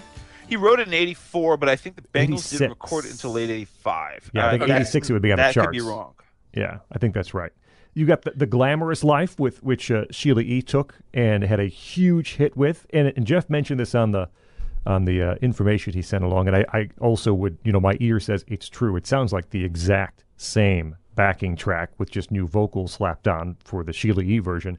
I actually like, and I like Prince's version better, which is essentially just saying I like his vocals better. It's the only difference between the two versions of the song. But I do think that Prince. By the way, that's a damn good song. Yes, it I is. mean, Oh, like, yeah. it's Oh, like we're yes. just talking about these songs sort of blandly, like everyone knows Manic Monday, everyone knows The Glamorous Life. The Glamorous Life is a fantastic hook with saxophones, unusual for a Prince song driven by saxophone. Everybody knows from the coy little wink. The girl's got a lot on her mind. She's got big thoughts, big dreams, and a big brown Mercedes sedan.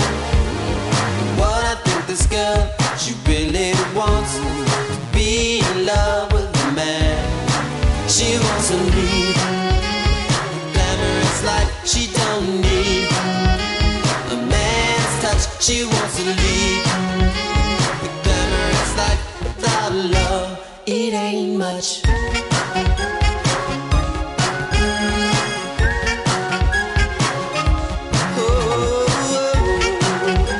Then uh, I, I mean, the other one that everyone would know is "Nothing Compares to You," which was written in what '84, which would have been like Purple Rain era.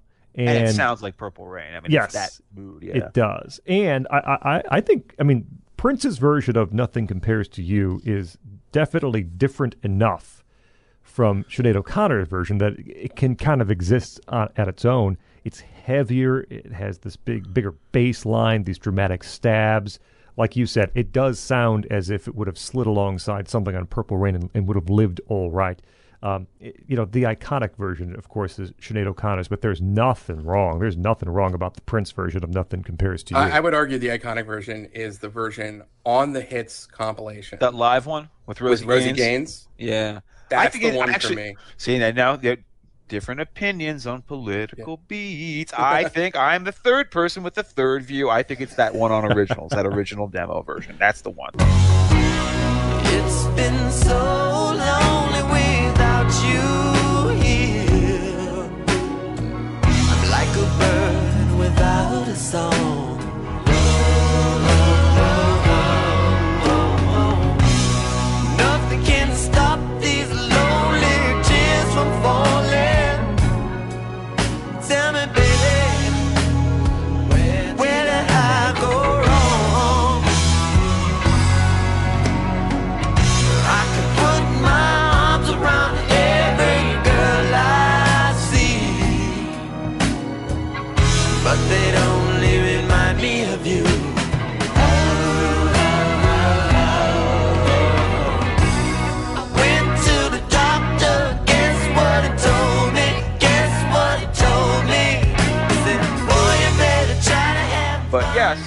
Had such an overflowing of talent at this time.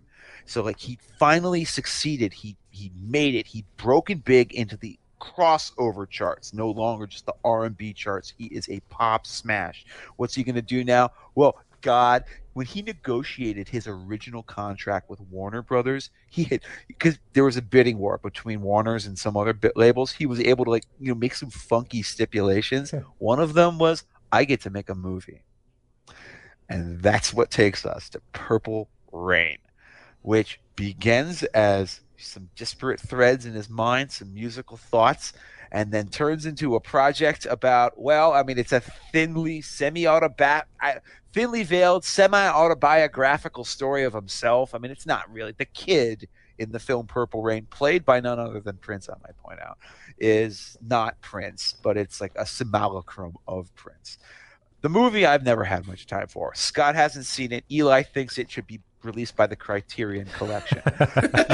the album is best movie. It's not a great which movie, is a very relative term. I mean, it's It's it's, better than it's, it- it's better than Under the Cherry Moon, I suppose. Yes, and that's certainly better than Graffiti Bridge. Um, yeah, also true. Also true. Not as good as the Batman, though. Although Prince didn't technically appear in that. Anyway, the point is, well, nobody can claim that Purple Rain, the album itself, isn't a masterpiece. This is the one that made him huge. This is the one that is indelible. This is the one where you know five songs on the album already from memory, um, and the other three that you don't know are equally as good. Um, this is an album that, ironically enough, uh, Scott doesn't like that much. And so we're going to open with Scott. Scott, I want you to tell us why Purple Rain actually just never made it that much for you. Yeah, I and I think this is also one of the reasons why um, Prince was sort of off off my radar, or at least wasn't uh, on the, on the list of artists to really dive deep into. Is that this his his best selling album by a substantial margin, right? I mean, it's like 18 million copies in the in the U.S. Um, a lot of this stuff uh, never really stuck with me, and I I just have to say up front because I know I'm, I'm going to get blitz for this, but that's okay. The title track is the one that I probably like not not the least on the album, but of, of the ones that people sort of know. Man, Purple Rain, the song has never done it for me. I don't know if you guys. So I'm going to try to hopefully maybe tell Jeff something he doesn't know about Prince, and you can stop me if if you do know. So I was reading um, that before Purple Rain, the song was released, he actually called a meeting with Jonathan Cain from Journey and later Bad English and elsewhere, and played him an early version of Purple Rain. And he said to Jonathan Cain, he said, "Look, I know you know the chords here, the chord progression is really close to Faithfully by Journey." And I want to make sure you guys aren't going to sue me for stealing your song. Jonathan Cain said, No, you're, you're fine. It's a great song. It's going to be a big hit. Don't worry about us suing you over Purple Rain.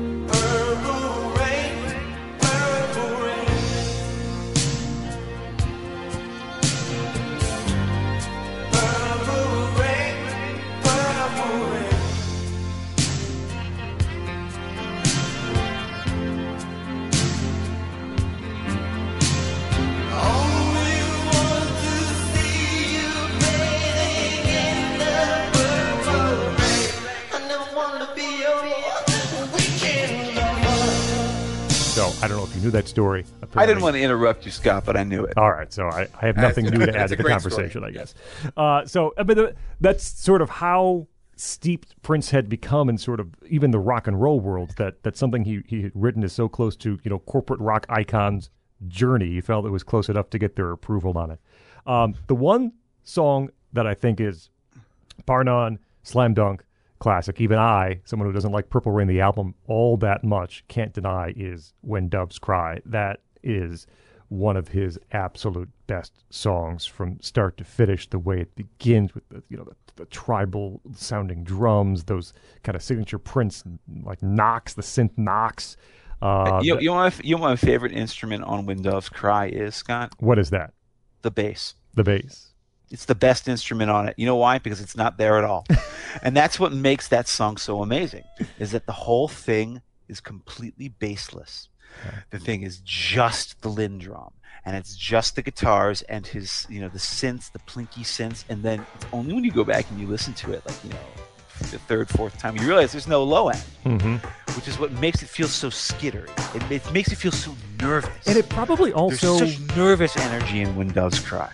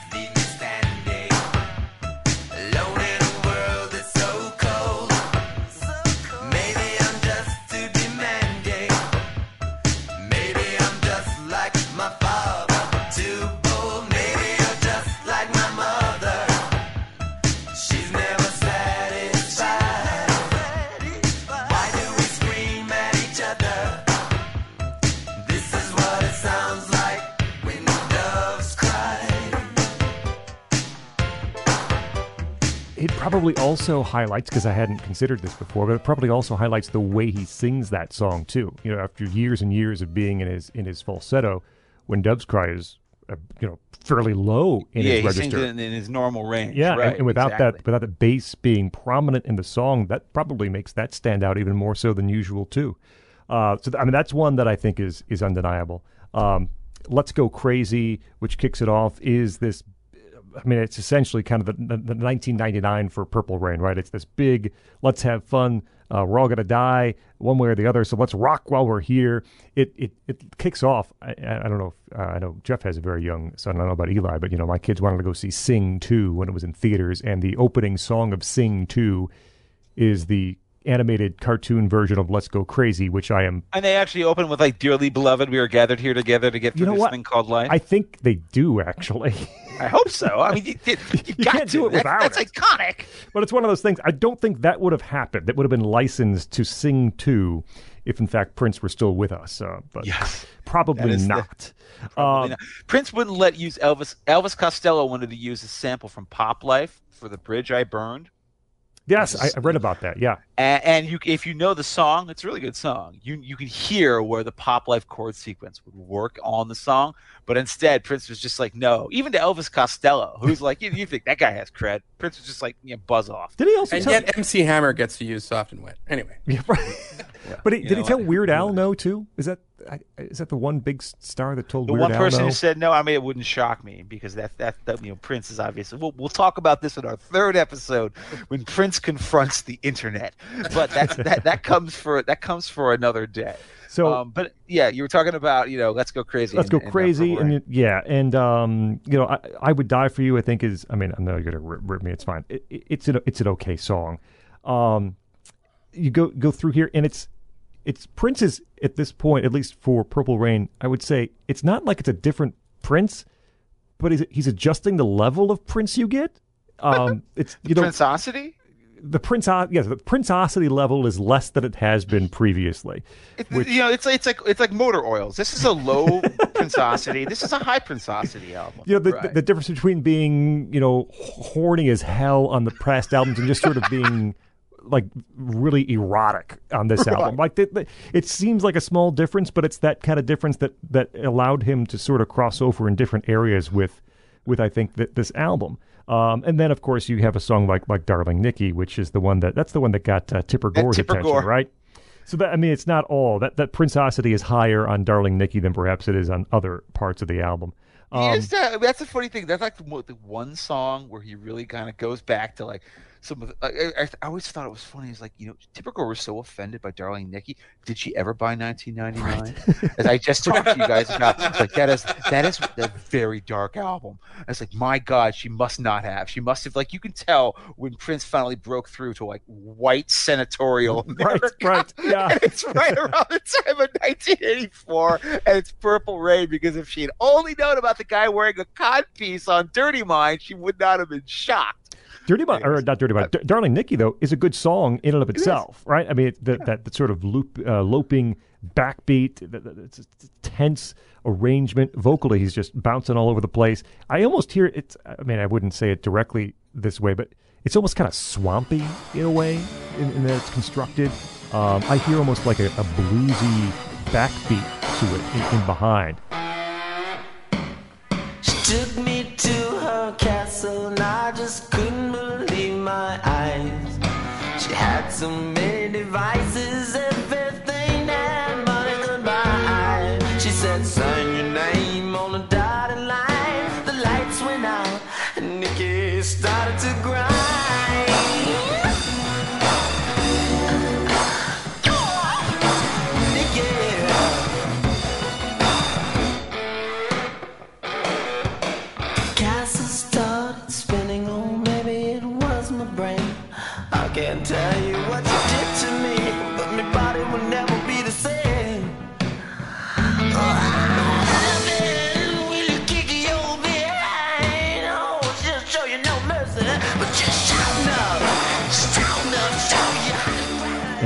bunch of things happening all at once here, but the double kick drum madness uh, toward the end of the song.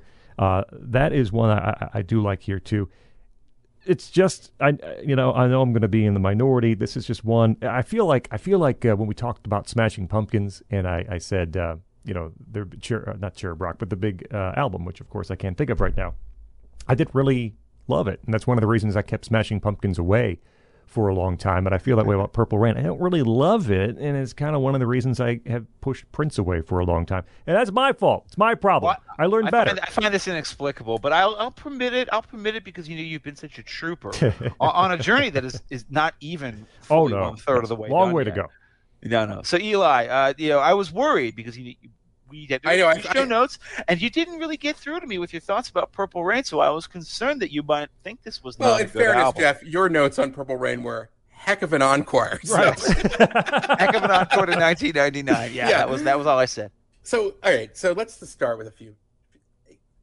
Can we just take a step back and notice that the guy who is pushing the boundaries in computer influenced dance music is also in this period writing arena rock anthems, manic Monday pops. I mean, he's the range of what Prince is able to not only do competently, but really well, and maybe better than everyone else, is jaw dropping. So that to me is sort of the story of Purple Rain because there's a lot of different stuff on here. I want to focus on a couple tracks. Let's start with the opening, Let's Go Crazy. For five albums, Prince is insisting, I am not a black artist, I'm not a white artist, I'm not rock, I'm not R&B, I'm all of it, don't try to define me. Well, this is the statement song that is rock, dance, R&B all together and it comes off brilliantly. It's we've all heard it a gazillion times, but I never grow tired of it. I think it's one of it's just brilliant. Do people I- properly locate that organ sound? I feel like people culturally do not, who don't understand Midwestern Christianity, don't know where that sound comes from. That that particular chintz tone on the organ Yeah. is it's it's Sunday Pentecostal slash evangelical church, uh, the home organ. I, I don't remember what the brand is, but it has that cheap Wurlitzer sound to it. Um, and that's why it's you know, dearly beloved, we are gathered here to get through this thing called life. That's revival preaching. And that again is also a black and rural thing and also an evangelical thing, but weird cultural thing to just bring right in at the front of uh, an album that is, I guess, almost just I to call it cosmopolitan in its weirdness.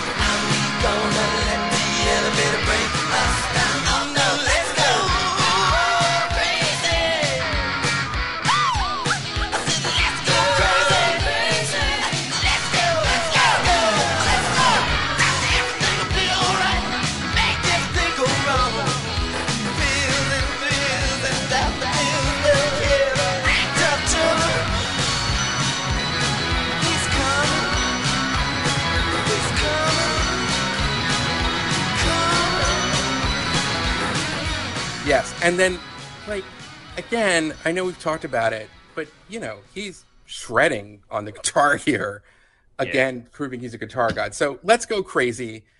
Uh, I want to talk a little bit about Computer Blue, Oh, Which is- oh, oh, yes, yes. yes. like whoa, um, that is only like four minutes of if you go to the uh, deluxe edition of Purple Rain, you find what's called the Computer Blue hallway speech. Listen to that whole thing. That's a that's and that it's also like this album is where he's really collab he's beginning to really collaborate with his band the Revolution in a more meaningful way. Um, and you can kind of hear everybody on Computer Blue, the longer version, but that one is an, is is great. Okay, let's point something out here, though. This Yeah. is the point where, like, almost everything that Prince has recorded up until this point has been himself alone, just overdubbing. Uh, Every now and then, like Dr. Fink will show up, Matt Fink, who's his, his touring keyboardist and has, you know, he gets those credits on some songs because he'll play an organ here or there, but it's all him. Purple Rain is the first Prince album where there are actually like a band playing on it as opposed to just him Yes. alone. Computer Blue is one of those songs. And the thing about that song is that the editing is is so brilliant because okay, you know, we, that's the 12 minute. There's even a there's a 16 minute long version actually out there as well. Um, you don't need it. The editing is brilliant. Every single thing that needed to be taken out and compressed was compressed. And at four minutes, it's the most dense musical thing Yes. that Prince has recorded to this moment. I don't even know what this is. It doesn't sound. It's nothing funk or R and B about it. Is it pop? Is it rock? Is it anything? Is it sci-fi? It's sci-fi. It sounds so completely beamed in from another planet. This is why I didn't understand Scott when he says like, "Oh, I, I'm tired of Purple Rain." How could you get tired of a song like Computer Blue? Computer Blue, where you know it opens with that little dialogue, Wendy. Yes, Lisa. Is the water warm enough? I mean, that's just hilarious. You've got to laugh at that. And then it goes either do do do do do do do do, and then Prince Yeah. gives that ouch, but it's the guitar solo at the end. The guitar solo at the end is the you know, of all these guitar heroics moments people will talk about in Prince's career. I say number one, that's it, has never been topped, in my opinion.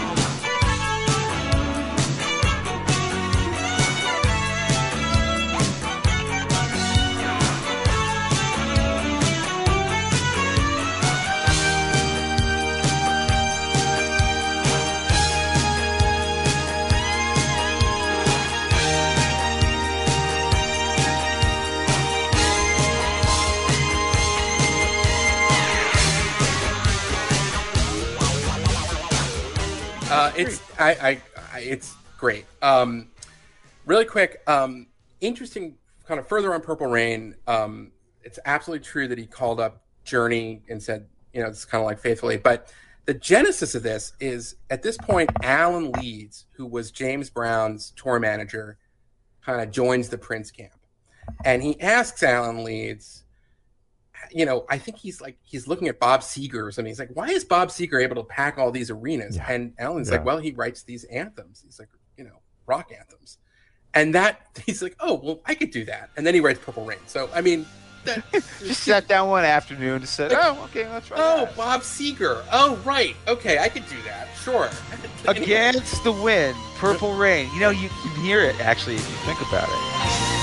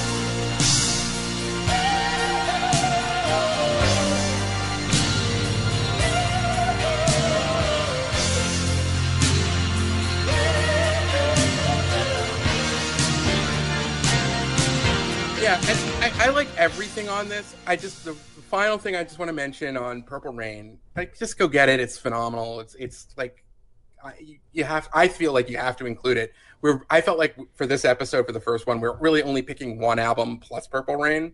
so, um, you, you know, the beautiful ones. Um, that blows me away. He writes this because he is having. He's deeply in love with Wendy Melvoin's sister uh, Susannah for this period, and this is a song for her.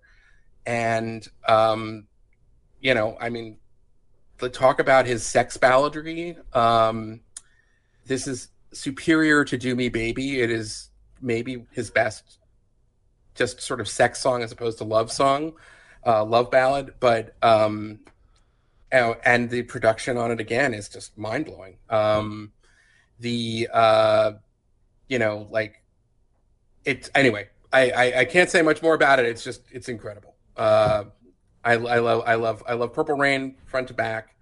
Um, I mean Jeff, you, you probably have more to say. So Well, you know what? I don't. I don't know how much more I have to say in specific as much as I have to say in general, because I think that this is an album that we just needs to be appreciated for uh, how bizarre it is that this could be as world conquering a record as it was. Think about who this man was. He's a five foot two, wildly eccentric black guy. Got to admit that race still plays, plays an issue here in like the early to mid '80s singing about explicit sex for everything up until this point in his career suddenly becomes, you know, right up there with Bruce Springsteen. All right, you know, is American as apple pie, Bruce Springsteen and Michael Jackson, and now this little dwarfing weirdo Prince. it's a miracle that this happened, and it happened simply through sheer force of will. That's the thing. You can never at any point really say Prince got lucky. You can't say that. I can think of so many artists. Oh man, their lucky break. Prince got unlucky sometimes. Prince made some bad decisions actually at sometimes, and he just dug himself out of them because he was so dogged, so sheerly determined to conquer the world that I, I almost feel like it was inevitable. It just seemed like such an inevitable ascent to this place, to where he got here, that um, that I think it's often unappreciated how bizarre it is that this guy, this iconic guy, think of the cover of Purple Rain, he's sitting on one of those big kind of I don't know what that style of bike is. I just call it the '80s bike because it, it, it feels like the, the, the giant front. It's not like a it's not like a Harley Davidson. It feels like a you know like a very kind of you know It's like a hog. It's like a, yeah, it's a very different style of bike. Yeah. But then he's in the purple jacket, and it's rainy and steamy outside, and then the big scratched out letters, "Purple Rain." You think like, man, only in the Reagan '80s could this kind of thing happen. Um, but there are so many little choreographed details of this album that just go unappreciated. You know, "Take Me with You." Oh yeah. It's just a little almost. It, it, it, it, I didn't it mention that with- one, but I, I do like that one. See again, I was thinking Scott says he doesn't like. How could you not like you know the urgency with with it with which it starts? You know the do do do do do do do do bong do do do. Again, it almost feels like action movie music, hmm. but then it goes into this great little string ballad, and it has these little touches that just make you laugh, like with the with the sort of the puckishness where Prince sings "Your sheer perfection," and then you hear I think it's Wendy or Lisa says "Thank you" in the background, and there's a little like a little kiss sound, just brilliant little touches, arrangement touches that make an otherwise already perfect melody just pop right off the page.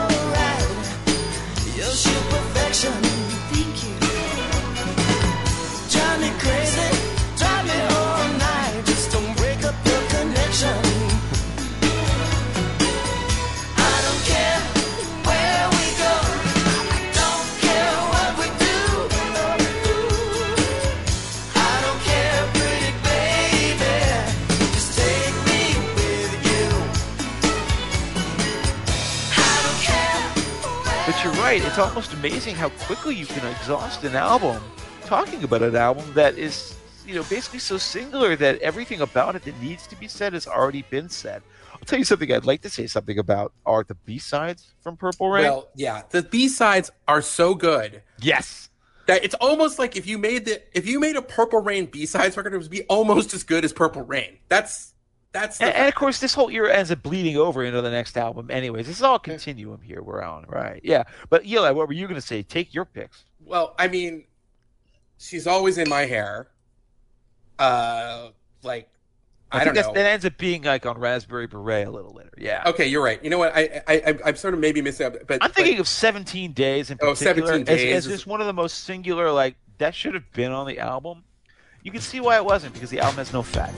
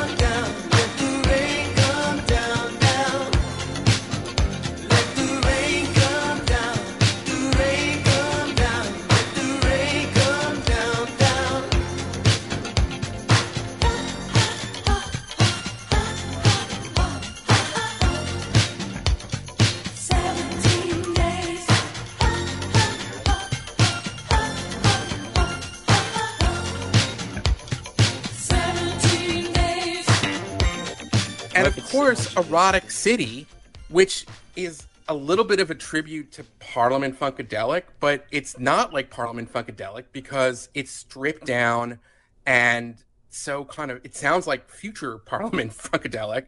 And there's a reason why Erotic City is this incredibly sought after B side and all of these Prince fanatics. And in, to this day, you will hear it in dance clubs because it's a incredible dance track.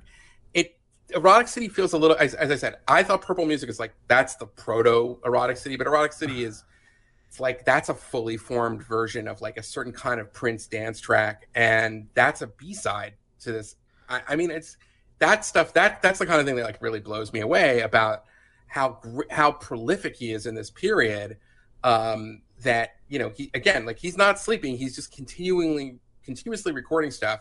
But the other thing is, and you got this right, Jeff, is that Purple Rain is also where he begins to trust his band, The Revolution.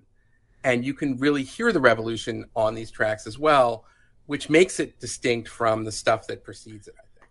It doesn't feel as hermetic anymore. And by the way, Yeah. you know, for the blue noses out there, the censorious types, the uptight ones, I want to point out when it's when Prince is singing on Erotic City, he is singing "Funk So Pretty, You and Me," and he's not saying that other thing.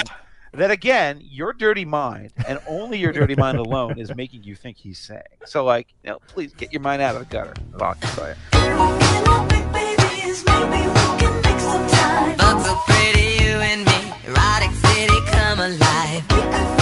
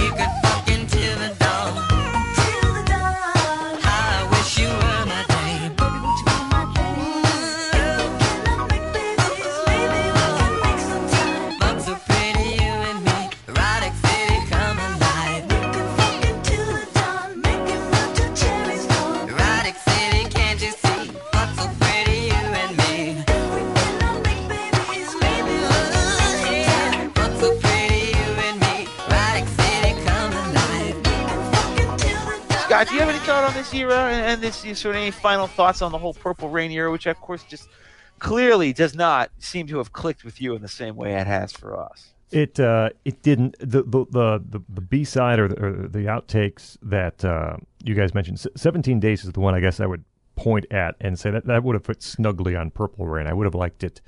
Uh, maybe I would have liked the album a little more if that would have been on uh, on Purple Rain. I think that's that's a really wonderful, wonderful song. Um, you know, it- it's weird.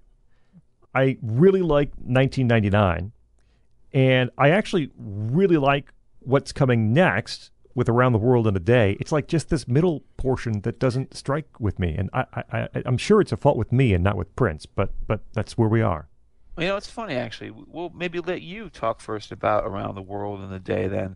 But before we get to that, I guess you know this is the part where I think maybe you know I know Eli was really eager to talk about this, and I think this is where it fits. Is the the famous Michael Jackson rivalry with Prince. Uh, and why does it fit here? Because this is where USA Africa, Yes. the world happens, right? Of course, we all know what happens. First of all, Bono actually saved Africa at Live Aid but uh, they needed more help. And so we all got together and pitched a helping hand in. And we, of course, did USA for Africa, doing We Are the World. And everyone knows it. It's like one of those things that's sort of gone down in history as one of like the funny cringe videos where like you know, Bob Dylan is singing the chorus and you look at him and he has this look on his face like, what am I doing here? Why am I here? It's because it's 80s Bob Dylan at his nadir too. So he's probably just not all there. And Prince was invited to sing on this multi mega star session, and he declined. It was a huge scandal. How dare Prince? He's Prince is, you know, it's classic Prince. He just thinks he's bigger than everybody else. He thinks he's better than the rest of us. And you know what? I know why Prince declined because you could see a piece of crap when he heard one because it's not a good song. I wouldn't sing all that if I were Prince. But he did something even nicer for them. And his way of diffusing the tension is he donated a song for them. And the song is called For the Tears in Your Eyes. And I actually think it's one of the most underrated Prince songs of all time. You can only, the actual one that he gave to USA for Africa on that 1985 album, it's never even been released on CD, to the best of my knowledge. I've got a copy. You don't need it though, because you the re-recording you did for MTV like a month later is on the hits and the B-side set, and it's just him and Wendy and Lisa, and it's them singing one of the most beautiful and haunting guitar ballads he's ever written in his career. I don't know, Eli, if you are a big fan of this one, but this is like one of those that will be making my list. Well, I I do like For the Your Eyes. It's not going to make my list, but I, I want to just fill in a little bit more on the story because it's so great. Yeah. Now, first of all, I have mixed feelings about the song "We Are the World" because I do think it's a, a perfect expression of American hegemony. Um, so I appreciate the message. I agree with you. It is a sort of generic style anthem. Now, the way the story has gone with this is that they reserved a slot right next to Michael Jackson for Prince uh, in the, the recording session for We Are the World. And because Prince was in LA at the time. And Prince said, I'm not going to sing, but I'm happy to provide a guitar solo. To which Quincy Jones said, either you sing or you're not on the album. He said, fine, I'm not on the album.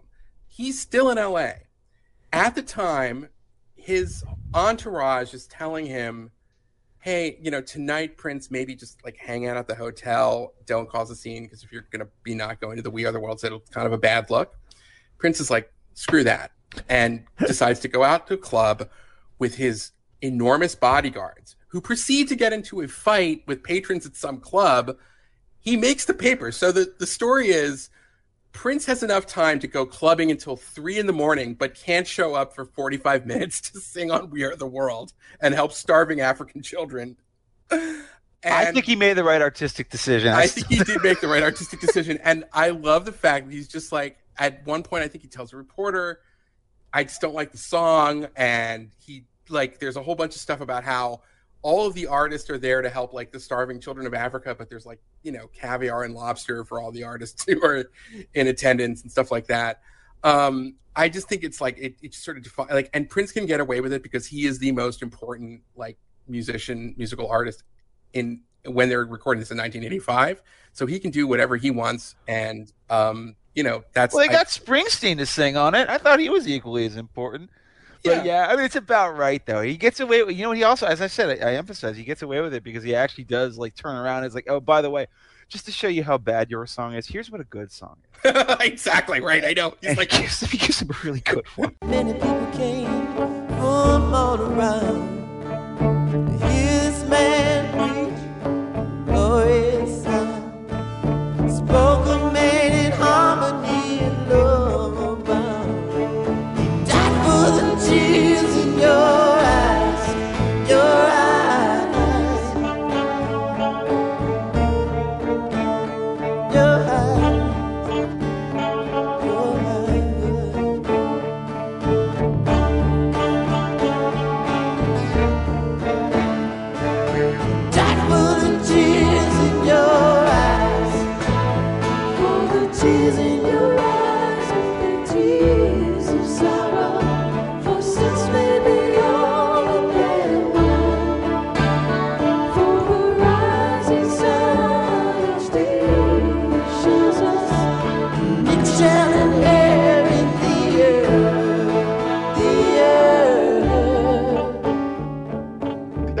was why I was like, listen, it's not even like I'm being just here. I will give you a much better song than the one that you were anchoring your album with.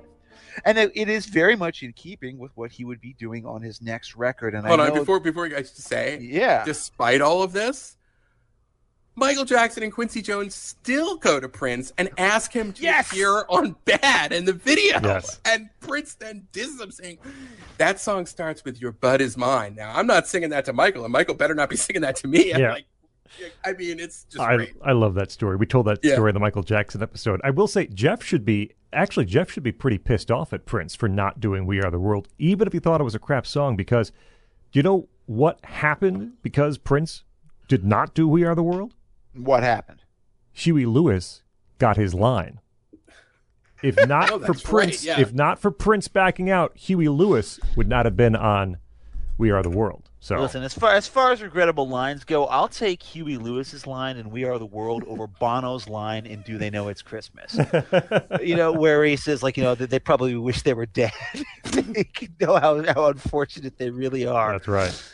Yeah, but by the, by the by the way, um, Yeah? I hate to break it to you guys, but Ethiopians have known it was Christmas longer than anybody living in England. right, oldest one of the oldest Christian churches. Exactly. exactly. well aware. It's funny.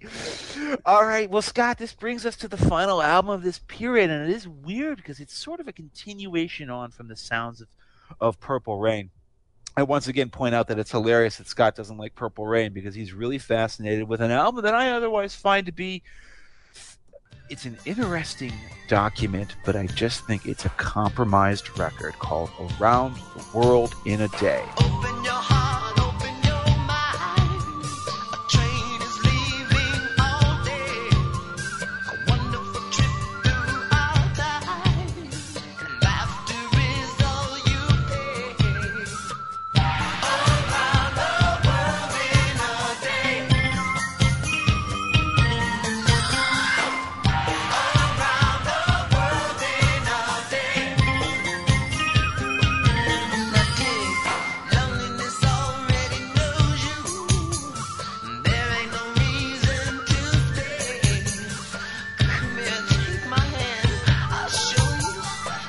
This is the one that everybody refers to as Prince during his Beatles phase, his Sergeant Pepper's phase, and I think that's crudely reductionist. But uh, there is something to be said for his, you know, increasing love of exploring psychedelia, things like you know sitars and tamburas and things like that.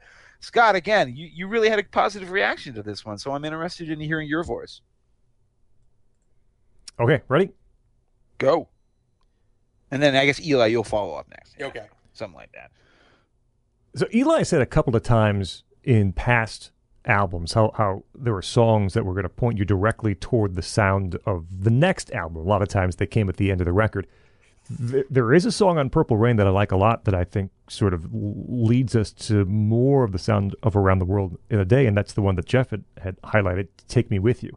I think there's a lot of Take Me With You that is carried over to Around the World in a Day. And I guess this, you know, Prince could have toured on Purple Rain forever, like Bruce Springsteen did, uh, like Michael Jackson did on Thriller, and Springsteen did, did for Born in the USA.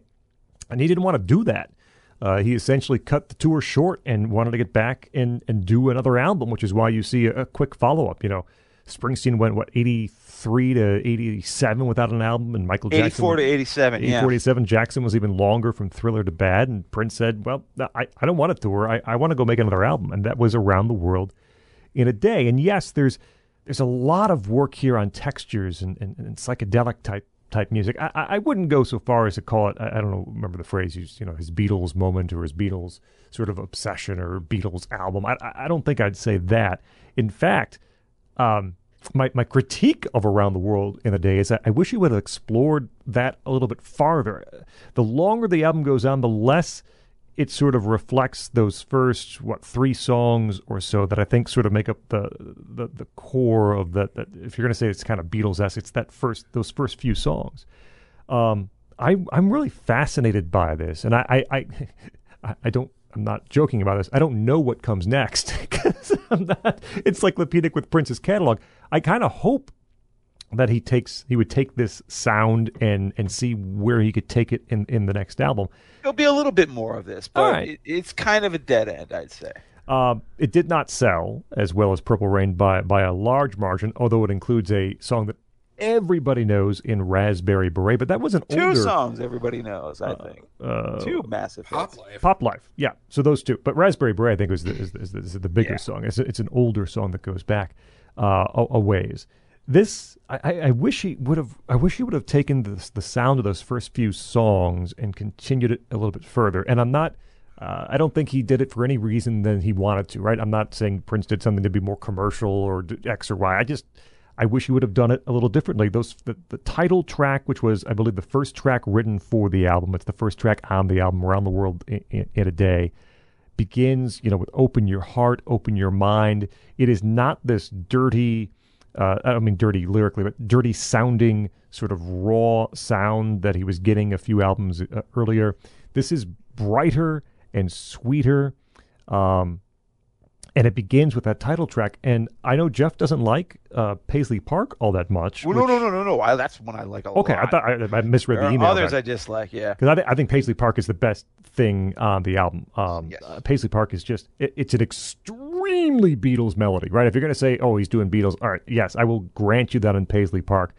But it's matched with, you know, this it, this extremely Beatles melody with this mechanical, you know, drum loop as he, he's been working with uh, on, on the past albums, and then this very active, almost like metal shredding in, in the background with the guitar. There are three different things happening at the same time, and yet the way it's arranged and presented, it all makes sense, and it sounds wonderful. I think Paisley think- Park is a huge accomplishment. Maybe she'll come to the park and forgive him, and life won't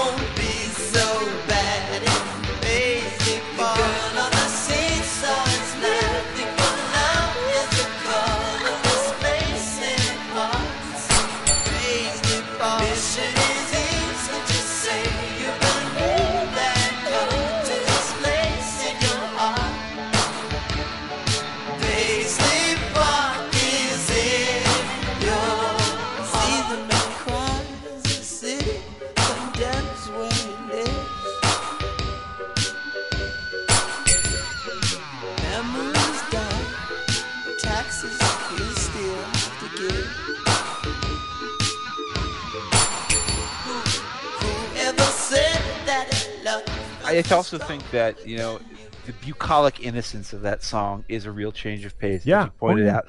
This isn't Prince on his like you know sex monster mode, or even in his weird visionary mode on Purple Rain. This is like pastoral almost.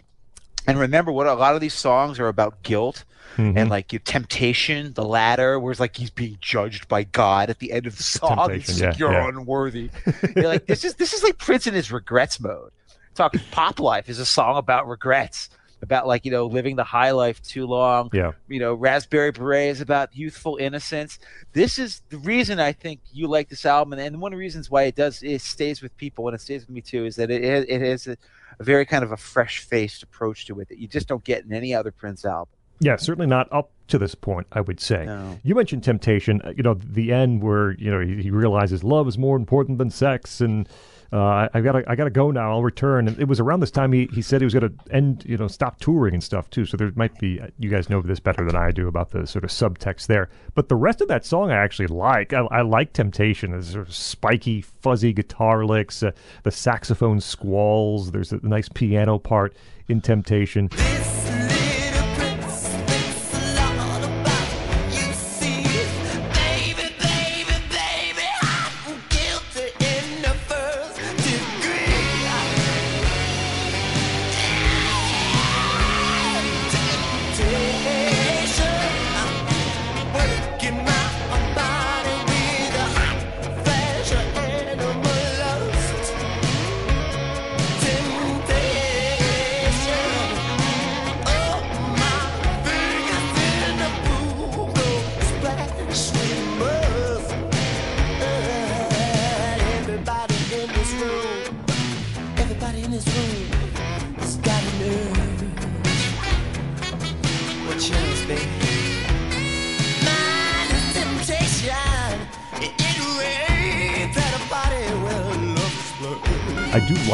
Track. Pop Life is a good song. I know Jeff has some some very you know personal thoughts on that, considering the time he spent putting together his own personal Hard version opinions of about Pop Life. yes, and I, I like Condition of the Heart uh, as well. And, Yeah. and, and, and it, it's such a delicate song. It reminds me. I'm, I'm going to forget the name of the song. Uh, way back, I think on on uh, on on Prince. Um, there's a song that that sort of is, is like this when we're which- dancing slow. yeah, yeah, yeah, yes. Thanks, Eli. Uh, yes, that's the one. It's just so delicate, and it could be moments from collapse, and he's singing in this very wispy, soft falsetto. It's back on Condition of the Heart. That reminds me a lot of, of that song from from Prince Prince. Um, I, I don't know if it's a truly great album, but I am really fascinated by it, and it's one I would imagine I will return to in the future to hear again and again. First of all, I love this record. I don't think there's a bad song on it. Um, here's why it's really interesting to me. This is the Wendy and Lisa record. This is when he finally sort of like let like he tr- Prince until this point is controlling. He is 100% in charge of everything. He almost has disdain for his band and he still thinks of himself as a singular kind of artist and he doesn't really think of himself as somebody with collaborators. Um, but this is the record where wendy and lisa and susannah who is his lover at the time and uh, lisa coleman's brother david uh, is you know he's a co co he he wrote the first draft of around the world in a day introducing uh, Middle Eastern instrumentation to Prince. And they spend all this time together in this period. By the way, he he lays down all the tracks for Around the World in a Day before they go on tour for Purple Rain. But it is such a I think it's a real distinct it's distinct from Purple Rain and what came before it. And, and that is because he is accepting Lisa and Wendy in particular as collaborators and that has I think that has a good effect on Prince, and that's why you're getting a different tone. So a song like "Condition of the Heart," even though it's musically similar uh, to "When We're Dancing Close and Slow," there there's a kind of emotional maturity to it that I don't think is there uh, on his other ballads at that point. There was a girl in Paris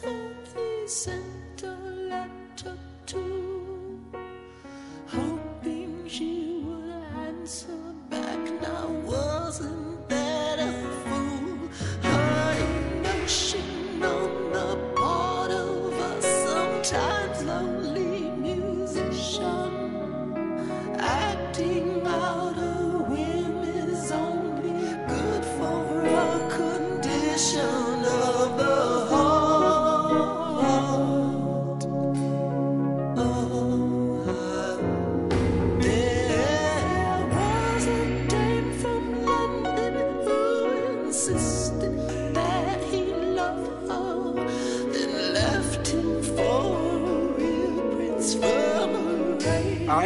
Other thing that's really remarkable about this record is that almost every song is distinct and different. Now, the on the Beatles esque thing, it's very interesting because there are quotes from Prince that are ridiculous about how he thinks the Beatles are overrated and he doesn't like the Beatles. And at one point he says, "Oh, I never heard of the Beatles," which is, of course, he had. You know, Prince often said ridiculous things. Um, but they're not. They're Prince spending once claimed that he never listened to anybody's music except his own, which I think Yeah. is hilarious. Right. And, and, and the replacements then fantasized that you know what they could do is they could somehow like sneak their master tapes into Prince's vaults at Paisley Park and to listen to their songs, which I thought was a, a funny little fantasy. Yeah, and so they're not just listening uh, in this period to the Beatles. I mean, there would be these all night sessions with Prince, Wendy, and Lisa, Susannah, sometimes David, and they would like listen to Miles Davis. They would listen to John Coltrane. They would listen to just some of the great geniuses before. And I think that, that you can sort of you can begin to hear some of that influence on this record. Um, this, you know, the hits are. I mean, I think Pop Life and Raspberry Beret are some of his finest hits, but um, Love Condition of the Heart. Um, I think America is a super underrated track.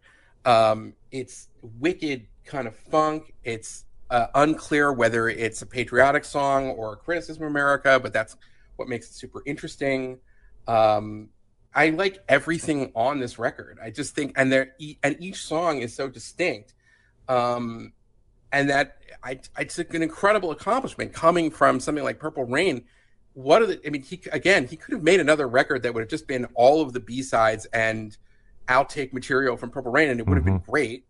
Um, but he decided to kind of do this very different, a little bit of a left turn, um, and still manages to have two smash hits. And there's a reason why it's it's so beloved. Um, I have I thought a lot about whether this was my it's not going to be i mean you have to pick purple rain but it's right up there for me and um you know I, I and i like it in that in the sense that he doesn't there's not another around the world in a day. He doesn't build on this sound. It's sort of he does it and he moves on. We're going to talk in the next episode we're going to start with parade which is a great one. But uh this is uh this is this is i think a really brilliant and somewhat underrated record. And um it speaks to prince that he wasn't just interested in the hits and the fame. He still he still longed for kind of this recognition as a true artist, and I think that that's what is reflected here. And I I really like it. I and I, and I wish that he had he'd been a he'd, he'd remained friends and collaborators with Wendy and Lisa. That wouldn't last, but in this period, I think they've had such a great effect on him. I should say a little bit about Wendy and Lisa. They have um, a unique they, they have a I, I don't want to not use unique, but they both are raised by their their fathers are um, wrecking crew musicians from LA. So they grew up in the business. They grew up among the greats, and they understood. They sort of, you know, they understood music in a way, and I think Prince. They could hang with Prince in a way that, Yes. like, you know, a lot of people who aren't taught by pros don't. Exactly, and that- right, so they're used to it. And there's also something like I think Prince kind of like needed them, uh, and their influence in this period, and that's why I love it. I mean, it it, it, it it is a testament to that friendship between you know Wendy, Lisa, and Prince, and you know their sort of extended family. So I, I really love this record, um, and I you know I, I, again like the, we all know the hits, but I you know Condition of the Heart, America, Love the Ladder, you know it's it's the whole thing is great. You know, I actually do want to focus on those two hit singles from this record because, ironically enough, even though I think the ballads on this let me down, um, those two may be two of my favorite Prince songs of all time, and in fact, maybe two of my favorite songs of the entire 1980s. I made a decision that only one of them could make my top five at the end, and choosing was just like choosing between children. It was the most painful thing in the world. The first one, of course, I'm talking about is Pop Life. This is the one that's actually an outtake from the late Purple uh, Rain era. Uh, it was almost done by the time the album was done. Theoretically, could have gone on the album, but Prince decided to hold off on it, and with good reason, because it's you know it ended up becoming an anchor on the next record. But you know the thing about this this song is is actually a really beautiful meditation on stardom. This is this is Prince, I guess, in a reflective mode. You know, what's that line about what you're putting in your nose? Is that where mm-hmm. all your money goes? Mm-hmm. The river of addiction flows. You think it's hot, but there won't be no water when the fire blows. Basically, the fires of hell you won't have anything to drink back when you're down there, my friend. You're up here living the pop life, but uh, you know, one day you're going to be down on the bottom again.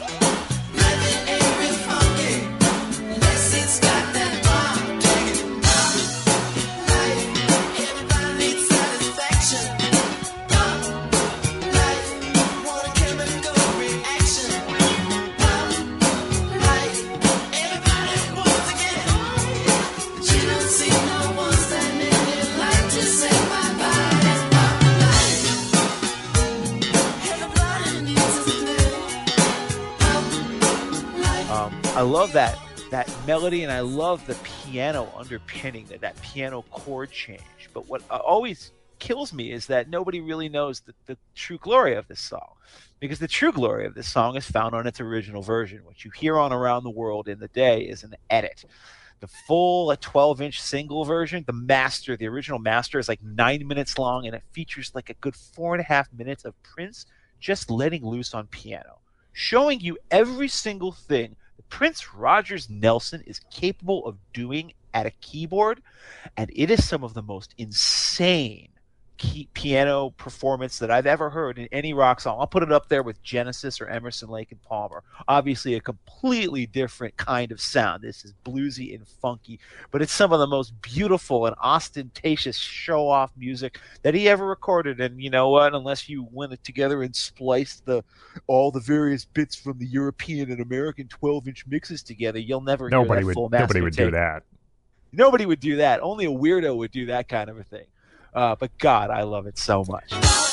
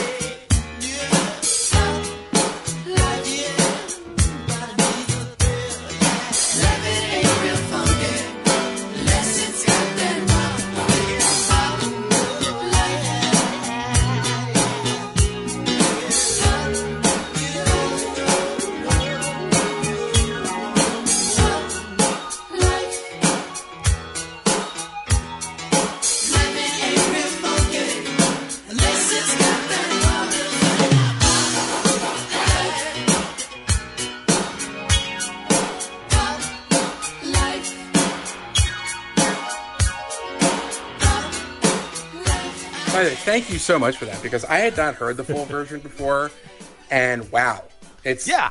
revelatory. You only hear like literally one third of the song is on the album. There's two thirds of it left on, including extra verses, a whole thing where they sing like Frere Jacques, Yes. Wendy and Lisa Yeah, do yeah. Frere Jacques in the background, and then it just goes into Prince, just you know, like piano variations until the end. Oh, it's a beautiful, beautiful thing.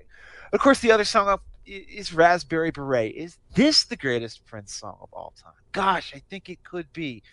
It's certainly one of the most beautifully winsome songs. And of course, there it's Prince, so it's about sex. It's about losing your virginity. It's about seeing that girl. But it's also one of my favorite and most like telling. I think it's the best lyric that Prince ever wrote. I would say because it paints such a perfect image of who that person is and where they are. What does he say? I was working part time at a five and dime. My boss was Mr. McGee, and you know that lazy summer job that he has. He told me several times that he didn't like my kind because I was a bit too leisurely. And then, well, what happens? That girl walks in. That's when I saw her. She walked in through the outdoor, outdoor. And then you hear the trill of the violins in the background, and then that beautiful chorus.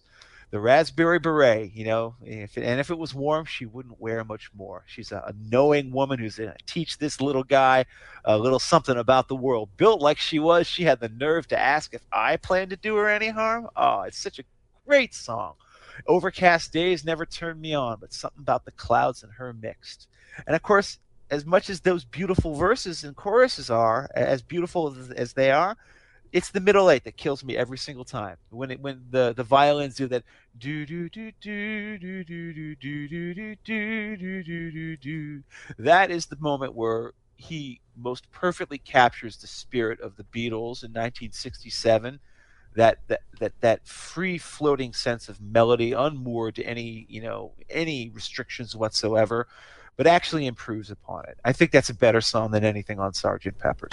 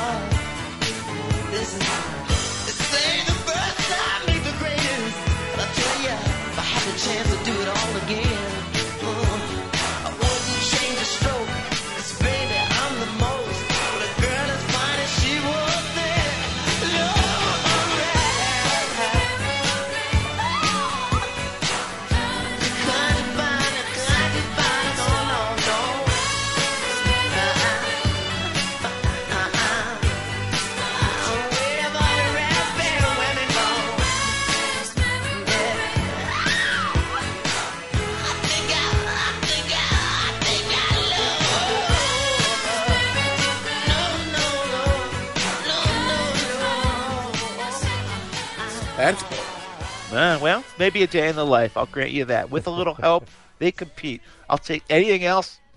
I'll take Raspberry Beret over it. I like the song that much.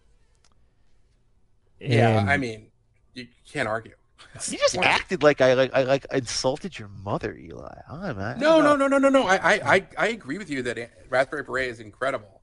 Um, and I'm also of the view that Sergeant Pepper is like, you know, the fourth or fifth best Beatles record. So Yeah, that's about right. Fourth, Yeah. Probably put it put it around fourth. But anyways, I love that song so much, and it is, you know, I don't know if if this is the place that you end, or, you know, do you do you have a couple other B sides you want to talk about? Because this is kind of a dead end for Prince, and I think what he's about to do now, as I said, he gathers his forces, he comes to a kind of a climax. You have 1999, you have Purple Rain, and then around the world in the day seems like he was kind of like you know stalling for time.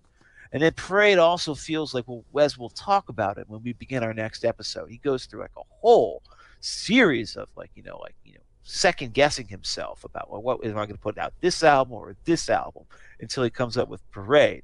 And that leads to another climax, which I guess is going to be the focus of our second episode. yeah. I mean, the only other thing I'd say about Around the World in a Day is that for this entire period, Prince def- sort of had a rule. I'm not going to have a horn section because I am such a master of the synthesizer. And the synths are going to be my horn section. And he finally relented and let Alan Leeds' brother Eric Leeds, who was a sax player, into the band. And Around the World in a Day is the first Prince record that has uh, brass on it in Will not be the tambourine last. And not by no means the last, but it's th- that's another important kind of transition. Um, but I don't think of it as I don't think of it as stagnation. I think it's definitely a left turn, but a brilliant left turn. Uh-huh. And he needed to do this in some ways. I think it, and actually, and it, it, I think it, it helped mature him. I'm, I'm grateful. I love the sort of incredibly horny sex maniac Prince that we're getting, you know, from Dirty Mind, you know, through 1999. But this is representing a sort of maturity. And I think he needed to kind of take this left turn in order to give us the truly ecstatic spiritual love ballads like Adore and things like that that we're going to hear on Sign o' the Times later. So I think it is an important part of his process, and in that respect, I do think it's it's it's and this is his it's an imperial period for a reason, and this is why I think around the world in the day really is an essential one for for Prince. Oh man, I can't wait for part two. I think it's hilarious that Scott hasn't even listened to most of this stuff yet. Scott, you're gonna have a fun time. I hope so. I know I, so. I, am Yeah. I'm pretty certain you will. but Uh, I guess that brings us to the end. Yeah. Yeah, part of the program where we give you the two albums you should own from this Wow, period of Prince's super career and the five songs that you must hear from these years of early Prince. And we begin with our guest, Eli Lake, contributing editor of Commentary, back again for a second time with us on Prince. Eli, your two albums and your five songs, please. Asia and Katie lied. Just kidding. That was from the first episode. Anyway. Wrong Um. Uh, well, obviously, I have to say it's Purple Rain is one of them, and 1999 is going to be my other one. I could have just as easily picked Dirty Mind. I could have just as easily picked Around the World in a Day, and on some days I would have maybe even picked Controversy too. But it's 1999 and Purple Rain. Those are pretty conventional picks. I think they speak for themselves. My songs. I'm going to start from Prince Prince, the closer. It's going to be lonely that one is overlooked for some reason is one of my favorite prince songs uh i i can't say enough about it um i'm gonna move my second one is gonna be private joy from controversy. Uh i we talked about it earlier but um i mean the other thing about that is the vocal arrangements and how his he manages to get versions of his voice into that one long note in the chorus of that eh, and you know everything about that song revolutionary brilliant. Um, okay, this is hard. Because I if I like how could you not include head? But on the other hand, I'm gonna pick if I'm gonna pick like one just Slayer funk track. I gotta say it's DMSR. So my third will be DMSR, dance music, sex, romance. We all know uh, we talked about it before in 1999. It's just some of the funkiest music ever made. Um, the beautiful ones off of Purple Rain. Uh, for me, uh, you know, that's just one of the greatest songs ever made. And then for my fifth song, uh, it's a sort of a nod to Jeff because I've always loved Pop Life, but when you listen to the full version of it, you cannot help but be in awe. And I, I, I would say Pop Life would be my fifth song. That was very difficult. And there are 20 other songs I could have chosen that are just as brilliant because Prince is just that magnificent of an artist. All right, so my two albums will be the, the self-titled Prince album, his, second, not the debut, the second album, self-titled, and 1999. Those are the two albums I would uh, recommend. And uh, again, from a uh, from someone who hadn't heard a, a lot of this music before, some five songs that might entice you to find more. Uh, "Wanna Be Your Lover" is on the list. Uh, "Dirty Mind," the title track from Dirty Mind. Um, I, you know what? Controversy, I'll throw on here as the the first track from that record. And I was gonna, I was debating Little Red Corvette. Essentially, everyone's heard Little Red Corvette. So if you're new to Prince, like I am, we'll go a little deeper.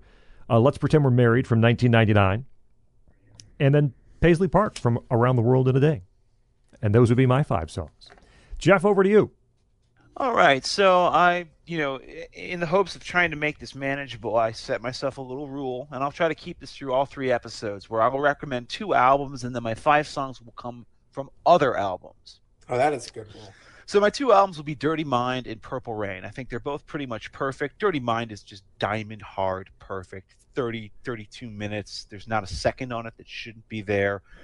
In that sense it really doesn't even make sense to distinguish one song or another from it. The whole thing needs to be heard. Purple Rain it's freaking Purple Rain.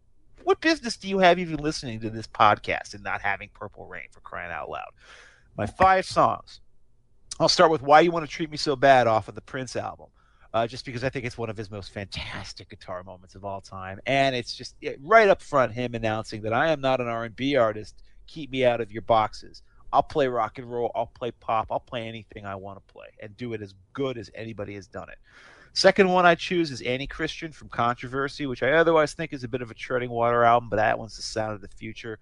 And I, I really like the, the, the weird chord changes and the forward looking uh, aspect of it is replicated on my next pick, which is something in the water does not compute from 1999.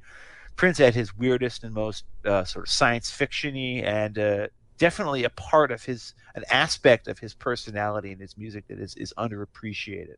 I'll take another pick from 99. I'll say it's Let's Pretend We're Married. Scott also picked it. It's a great song for all the reasons we discussed. And I guess I'll end with Raspberry Beret. I had to choose one of my two favorite children, and since Eli picked Pop Life, it made it easier for me to pick Raspberry Beret. God, it's such a beautiful song. Also happens to be my wife's favorite Prince song of all time. Oh, and hey, you know what? I get to cheat because I'm the host. Ha ha! I'll pick an outtake for a sixth track, and I'll end with "For the Tears in Your Eyes," which I think is obviously you want to hear it in that that live for MTV performance version on the hits B-side set. Uh, it's a beautiful song. Prince was right to duck out of "We Are the World," and it's hilarious that people don't give him credit for giving them a much better song.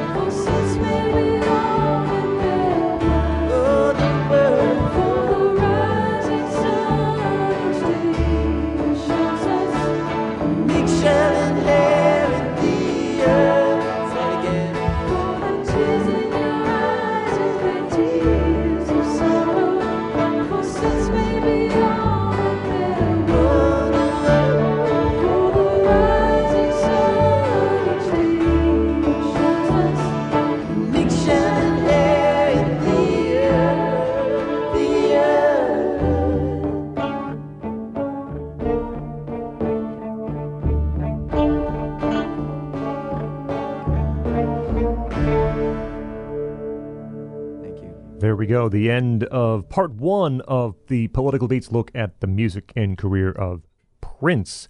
We thank Eli Lake, contributing editor commentary, fellow with the Clements Center at UT Austin, host of a new podcast, debuting very soon on the Nebulous Network called The Reeducation with Eli Lake. You can find him on Twitter at Eli Lake. Eli, thanks for joining us. We look forward to Oh, part great. two. Jeff, we are one third of the, well, one third of the way through this Prince trilogy. You have designed this as a uh, uh, as a three parter, so we look forward to coming back doing part two. Yeah, and, you know, t- next time we are going to find out what it's like in the Dream Factory. Find Jeff on Twitter at esotericcd. I'm there too at Scott Bertram. Go over to patreon.com slash political beats and, well, help us, support us. We get bonuses too if you take part, entry level and support and voting, then mid level for early access and audio quality, higher quality, and that our upper level best friends are there too at patreon.com slash political beats. And we're at the part of the program where we thank some of our Patreon supporters individually for their support and help in keeping the show ad free and just saying, hey, Scott and Jeff, nice job. We like your thing. Great podcast. You know, we get messages. Thank you, Eric Cohn, Adam Wickens, Steve Lewis, Robert Hawk, Nick Stolte, Trung Doan, Luke Harvey, Mark Bogdansky, Darren Henney, Mark Van Osdel, and Robert Knudsen. Thank you and everyone else for supporting us over at patreon.com slash political beats. Subscribe to the feed for new episodes, Apple Podcasts, Google Podcasts, Stitcher, TuneIn, or right at nationalreview.com. Find us on Facebook and join the conversation on Twitter at political underscore beats. This has been a presentation of National Review. This is Political Beats.